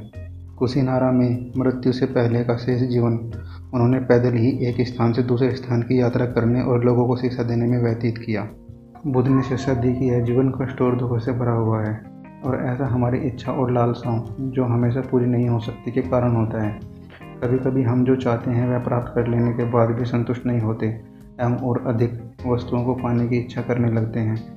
बुद्ध ने इस लिप्सा को तृष्णा कहा है। बुद्ध ने शिक्षा दी है कि आत्मसंयम अपनाकर हम ऐसी लालसा से मुक्ति पा सकते हैं। उन्होंने लोगों को दयालु होने तथा मनुष्यों को तथा मनुष्यों के साथ साथ जानवरों के जीवन का भी आदर करने की शिक्षा दी। वे मानते थे कि हमारे कर्मों के परिणाम चाहे वे अच्छे हों या बुरे, हमारे वर्तमान जीवन के साथ साथ बाद के जीवन को भी प्रभावित करते हैं। बुद्ध ने अपनी शिक्षा सामान्य लोगों की प्राकृतिक भाषा में दी। इससे सामान्य लोग भी उनके संदेश को समझ सके। बुद्ध ने कहा कि लोग किसी शिक्षा को केवल इसलिए नहीं स्वीकार करें कि यह उनका उपदेश है, बल्कि वे उसे अपने विवेक से मापें। किसा गौतमी की कहानी। यह बुद्ध के विषय में एक प्रसिद्ध कहानी है। एक समय की बात है किसा गौतमी नामक एक स्त्री का पुत्र मर गया। इस बात से वह इतनी दुखी हुई कि वह अपने बच्चे को गोद में लिए नगर की सड़कों पर घूम घूम कर लोगों से प्रार्थना करने लगी कि कोई उसके पुत्र को जीवित कर दे। एक बड़ा व्यक्ति उसे बुद्ध के पास ले गया। बुद्ध ने कहा, मुझे एक मुट्ठी सरसों के बीज ला कर दो। मैं तुम्हारे पुत्र को जीवित कर दूँगा। किसा गौतमी बहुत प्रसन्न हुई। पर जैसे वह बीज लाने के लिए जाने लगी, तभी बुद्ध ने उसे रोका और कहा, यह बीज एक ऐसे घर से मांग कर लाओ, जहाँ किसी की मृत्यु न हुई हो। किसा गौतमी एक दरवाजे दूसरे दरवाजे गई, लेकिन वह जहाँ भी गई, उसने पाया कि हर घर में किसी न किसी के पिता, माता, बहन, भाई, पति, पत्नी, बच्चे, चाचा चाचा दादा या दादी की मृत्यु हुई थी। उपनिषद। जिस समय बुद्ध उपदेश दे रहे थे, उसी समय या उससे भी थोड़ा पहले दूसरे अन्य चिंतक भी कठिन प्रश्नों का उत्तर ढूँढने का प्रयास कर रहे थे। उनमें से कुछ मृत्यु के बाद के जीवन के बारे में जानना चाहते थे, जबकि अन्य यज्ञों की उपयोगिता के बारे में जानने को उत्सुक थे। इनमें से अधिकांश चिंतकों का यह मानना था कि इस विश्व में कुछ तो ऐसा है जो कि स्थायी है और जो मृत्यु के बाद भी बचा रहता है। उन्होंने इसका वर्णन आत्मा तथा ब्रह्मा अथवा सार्वभौम आत्मा के रूप में किया है। वे मानते थे कि अंत आत्मा तथा ब्रह्मा एक ही हैं। ऐसे कई विचारों का संकलन उपनिषदों में हुआ है। उपनिषद उत्तर वैदिक ग्रंथों का हिस्सा है। उपनिषद का शाब्दिक अर्थ है गुरु के समीप बैठना। इन ग्रंथों में अध्यापकों और विद्यार्थियों के बीच बातचीत का संकलन किया गया है। प्राय ये विचार सामान्य वार्तालाप के रूप में प्रस्तुत किए गए हैं। भारतीय दर्शन की छह पद्धति। शठ दर्शन भी बोलते हैं इसे। सदियों से भारत द्वारा सत्य की बौद्धिक खोज का प्रतिनिधित्व दर्शन की छह शाखाओं ने किया। ये वैशेषिक, न्याय, सांख्य, योग, पूर्व मीमांसा और वेदांत या उत्तर मीमांसा के नाम से जाने जाते हैं। दर्शन की इन छह पत्तियों की स्थापना क्रम से ऋषि कणद गौतम, कपिल, पतंजलि, जैमिनी और व्यास द्वारा की गई मानी जाती है, जो आज भी देश में बौद्धिक चर्चा को दिशा देते हैं। जर्मन मूल के ब्रिटिश भारतविद फ्रेडरिक मैक्समूलर के अनुसार दर्शन की इन छह शाखाओं का विकास कई पीढ़ियों के दौरान व्यक्तिगत विचारों को, के योगदान से हुआ।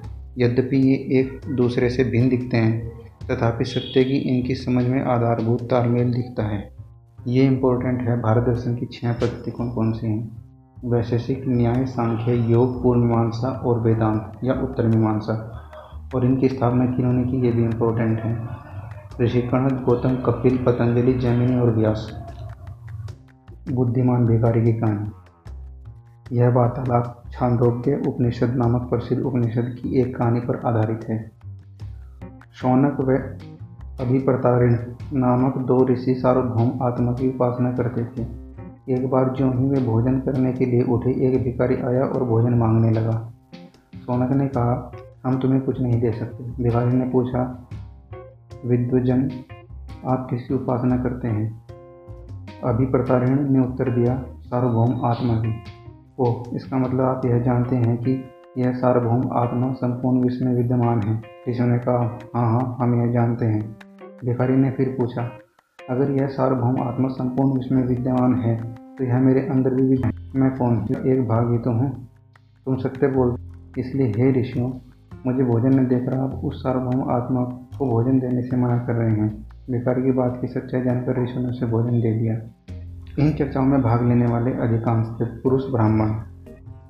इन चर्चाओं में उपनिषदों वाली चर्चा जो चल रही थी। इन चर्चाओं में भाग लेने वाले अधिकांश थे पुरुष ब्राह्मण तथा राजा होते थे। कभी कभी गार्गी जैसी स्त्री विचारकों का भी उल्लेख मिलता है। विद्वता के लिए प्रसिद्ध गार्गी राज दरबारों में होने वाले वाद विवाद में भाग लिया करती थी। निर्धन व्यक्ति इस तरह के वाद विवाद में बहुत कम ही हिस्सा लेते थे। इस तरह का एक प्रसिद्ध अपवाद सत्यकाम जाबाल का है। सत्यकाम जाबाल का नाम उसकी दासी माँ के नाम पर पड़ा। सत्यकाम के मन में सत्य जानने की तीव्र जिज्ञासा उत्पन्न हुई। गौतम नामक एक ब्राह्मण ने उन्हें अपने विद्यार्थी के रूप में स्वीकार किया, तथा वह अपने समय के सर्वाधिक प्रसिद्ध विचारकों में से एक बन गए। उपनिषदों के कई विचारों का विकास बाद में प्रसिद्ध विचारक शंकराचार्य के द्वारा किया गया, जिनके बारे में तुम अक्सर साथ में पढ़ोगे। व्याकरणविद पाणिनि। इस युग में कुछ अन्य विद्वान भी खोज कर रहे थे।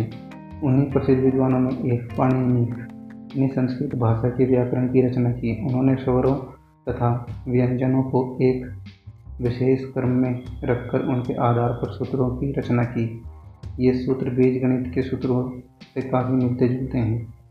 इसका प्रयोग कर उन्होंने संस्कृत भाषा के प्रयोगों के नियम लघु सूत्रों लगभग तीन हज़ार के रूप में लिखे। जैन धर्म इस युग में अर्थात लगभग ढाई हज़ार वर्ष पूर्व जैन धर्म के चौबीसवें तथा अंतिम तीर्थंकर वर्धमान महावीर ने भी अपने विचारों का प्रसार किया।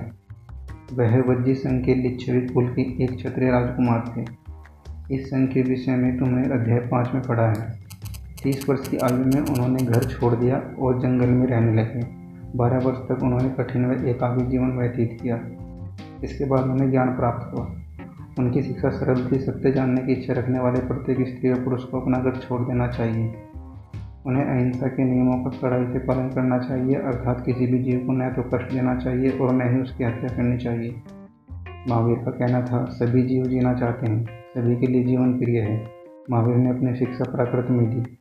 यही कारण है कि साधारण जन भी उनके तथा उनके अनुयायियों की शिक्षाओं को समझे, समझ सके। देश के अलग अलग हिस्सों में प्राकृत के अलग अलग रूप प्रचलित थे।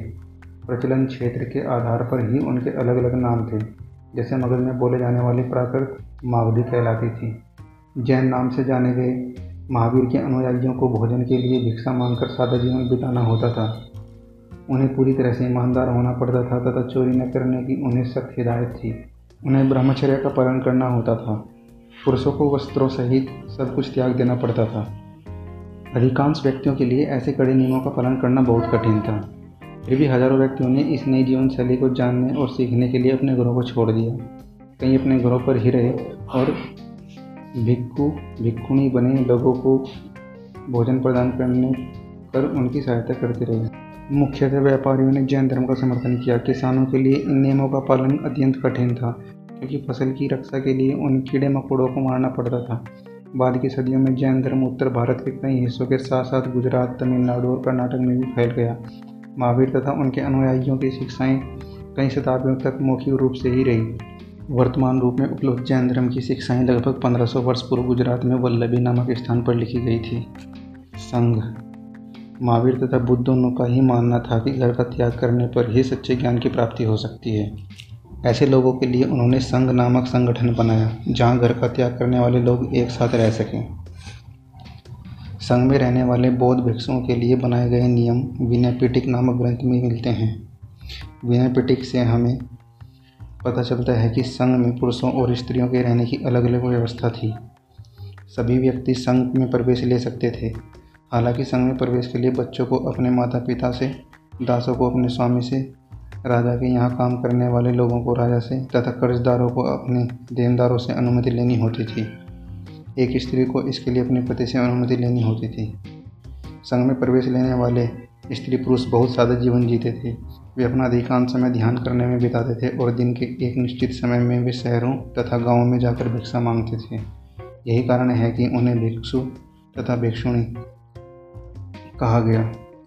वे आम लोगों को शिक्षा देते थे और साथ ही एक दूसरे की सहायता भी करते थे। किसी तरह की आपसी लड़ाई का निपटारा करने के लिए वे प्राय बैठ बैठने भी क्या करते थे? संघ में प्रवेश लेने वालों में ब्राह्मण, क्षत्रिय, व्यापारी, मजदूर, नाई, गणिकाएँ तथा दास शामिल थे। इनमें से कई लोगों ने बुद्ध की शिक्षाओं के विषय में लिखा तथा कुछ लोगों ने संघ में अपने जीवन के विषय में सुंदर कविताएँ की रचना की। बिहार जैन तथा बौद्ध भिक्षु। पूरे साल एक स्थान से दूसरे स्थान घूमते हुए उपदेश दिया करते थे। केवल वर्षा ऋतु में जब यात्रा करना कठिन हो जाता था तो वे एक स्थान पर ही निवास करते थे। ऐसे समय में अपने अनुयायियों द्वारा उद्यानों में बनवाए गए अस्थायी निवासों में अथवा पहाड़ी क्षेत्रों की प्राकृतिक गुफाओं में रहते थे। जैसे जैसे समय बीतता गया भिक्षु भिक्षुणियों ने स्वयं तथा उनके समर्थकों ने अधिक स्थायी शरण स्थलों की आवश्यकता का अनुभव किया। तब कई शरण स्थल बनाए गए जिन्हें बिहार कहा गया। आरंभिक विहार लकड़ी के बनाए गए, तथा बाद में इनके निर्माण में ईंटों का प्रयोग होने लगा। पश्चिमी भारत में विशेषकर कुछ विहार पहाड़ियों को खोदकर बनाए गए। एक बौद्ध ग्रंथ में ज्ञात होता है जिस तरह महासागरों में मिलने पर नदियों की अलग अलग पहचान समाप्त हो जाती है। ठीक उसी तरह बुद्ध के अनुयायी जब भिक्षुओं की श्रेणी में प्रवेश करते हैं तो वे अपना वर्ण, श्रेणी और परिवार सब त्याग देते हैं। प्राय किसी धनी व्यापारी राजा अथवा भूस्वामी द्वारा दान में दी गई भूमि पर विहार का निर्माण होता था। स्थानीय व्यक्ति भिक्षु भिक्षुणियों के लिए भोजन, वस्त्र तथा दवाइयाँ लेकर आते थे, जिसके बदले जिसके बदले में भिक्षु भिक्षुणियाँ लोगों को शिक्षा देते थे। आगे आने वाली शताब्दियों में बौद्ध धर्म उपमहाद्वीप के विभिन्न हिस्सों के साथ साथ बाहरी क्षेत्रों में भी फैल गया। जैन। जैन शब्द जिन शब्द से निकला है, जिसका अर्थ है विजेता। पहाड़ी को काटकर बनाई गई एक गुफा। यह कार्ले वर्तमान महाराष्ट्र में स्थित एक गुफा है। भिक्षु भिक्षुणी इन शरण स्थलों में रहकर ध्यान किया करते थे। आश्रम व्यवस्था, जैन तथा बौद्ध धर्म जिस समय लोकप्रिय हो रहे थे, लगभग उसी समय ब्राह्मणों ने आश्रम व्यवस्था का विकास किया। यहाँ आश्रम शब्द का तात्पर्य लोगों द्वारा रहने तथा ध्यान करने के लिए प्रयोग में आने वाले स्थान से नहीं है, बल्कि इसका तात्पर्य जीवन के एक चरण से है। ब्रह्मचर्य, गृहस्थ वानप्रस्थ तथा संन्यास नामक चार आश्रमों की व्यवस्था की गई। ब्रह्मचर्य के अंतर्गत ब्राह्मण क्षेत्र तथा वैसे से यह अपेक्षा की जाती थी कि इस चरण के दौरान वे सादा जीवन बिताकर वेदों का अध्ययन करेंगे। गृहस्थ आश्रम के अंतर्गत उन्हें विवाह कर एक गृहस्थ के रूप में रहना होता था। वानप्रस्थ के अंतर्गत उन्हें जंगल में रहकर साधना करनी थी। अंततः उन्हें सब कुछ त्याग कर सन्यासी बन जाना था। आश्रम व्यवस्था ने लोगों को अपने जीवन का कुछ हिस्सा ध्यान में लगाने पर बल दिया। प्राय स्त्रियों को वेद पढ़ने की अनुमति नहीं थी और उन्हें अपने पतियों द्वारा पालन किए जाने वाले आश्रमों का ही अनुसरण करना होता था। एटलस में ईरान ढूंढो। जरथुस्त्र, एक ईरानी पैगंबर थे। उनकी शिक्षाओं का संकलन जैन व्यवस्था नामक ग्रंथ में मिलता है। जैन व्यवस्था की भाषा तथा इसमें वर्णित रीति रिवाज वेदों की भाषा और रीति रिवाजों से काफ़ी मिलते जुलते हैं। जरथोस्त्र की मूल शिक्षा का सूत्र है, सद्विचार, सदवचन तथा सदकार्य। हे ईश्वर, बल सत्य प्रधानता, एवं सद्विचार प्रदान कीजिए, जिनके ज़रिए हम शांति बना सकें। एक हज़ार से अधिक वर्षों तक जर एक हज़ार से अधिक वर्षों तक जरथुस्त्रवाद ईरान का एक प्रमुख धर्म रहा। बाद में कुछ जरथुस्त्रवादी ईरान से आकर गुजरात और महाराष्ट्र के तटीय नगरों में बस गए। वे लोग ही आज के पारसियों के पूर्वज हैं। कुछ महत्वपूर्ण तिथियाँ। उपनिषदों के विचारक जैन महावीर तथा बुद्ध लगभग ढाई हज़ार वर्ष पूर्व हुए थे। जैन ग्रंथों का लेखन लगभग पंद्रह सौ वर्ष पूर्व हुआ था। इस चैप्टर के प्रश्न भी देख लेते हैं। सही व गलत बताओ नंबर वन बुद्ध ने पशु पशु बलि को बढ़ावा दिया। ये गलत है। बुद्ध द्वारा प्रथम उपदेश सारनाथ में देने के कारण इस जगह का बहुत महत्व है। हाँ ये सही है, बिल्कुल। नंबर थ्री, बुद्ध ने शिक्षा दी कि कर्म का, हमारे जीवन पर कोई प्रभाव नहीं पड़ता। ये गलत है। बुद्ध ने शिक्षा दी थी कर्म का, हमारे जीवन पर प्रभाव पड़ता है, इस पर भी और आने वाले जन्मों पर भी। बुद्ध ने बोध गया में ज्ञान प्राप्त किया। हाँ ये सही है। उपनिषदों के विचारकों का मानना था कि आत्मा और ब्रह्म वास्तव में एक ही है। ये भी सही है। उपनिषदों के विचारक किन प्रश्नों का उत्तर देना चाहते थे? सेकंड महावीर की प्रमुख शिक्षाएँ क्या थी?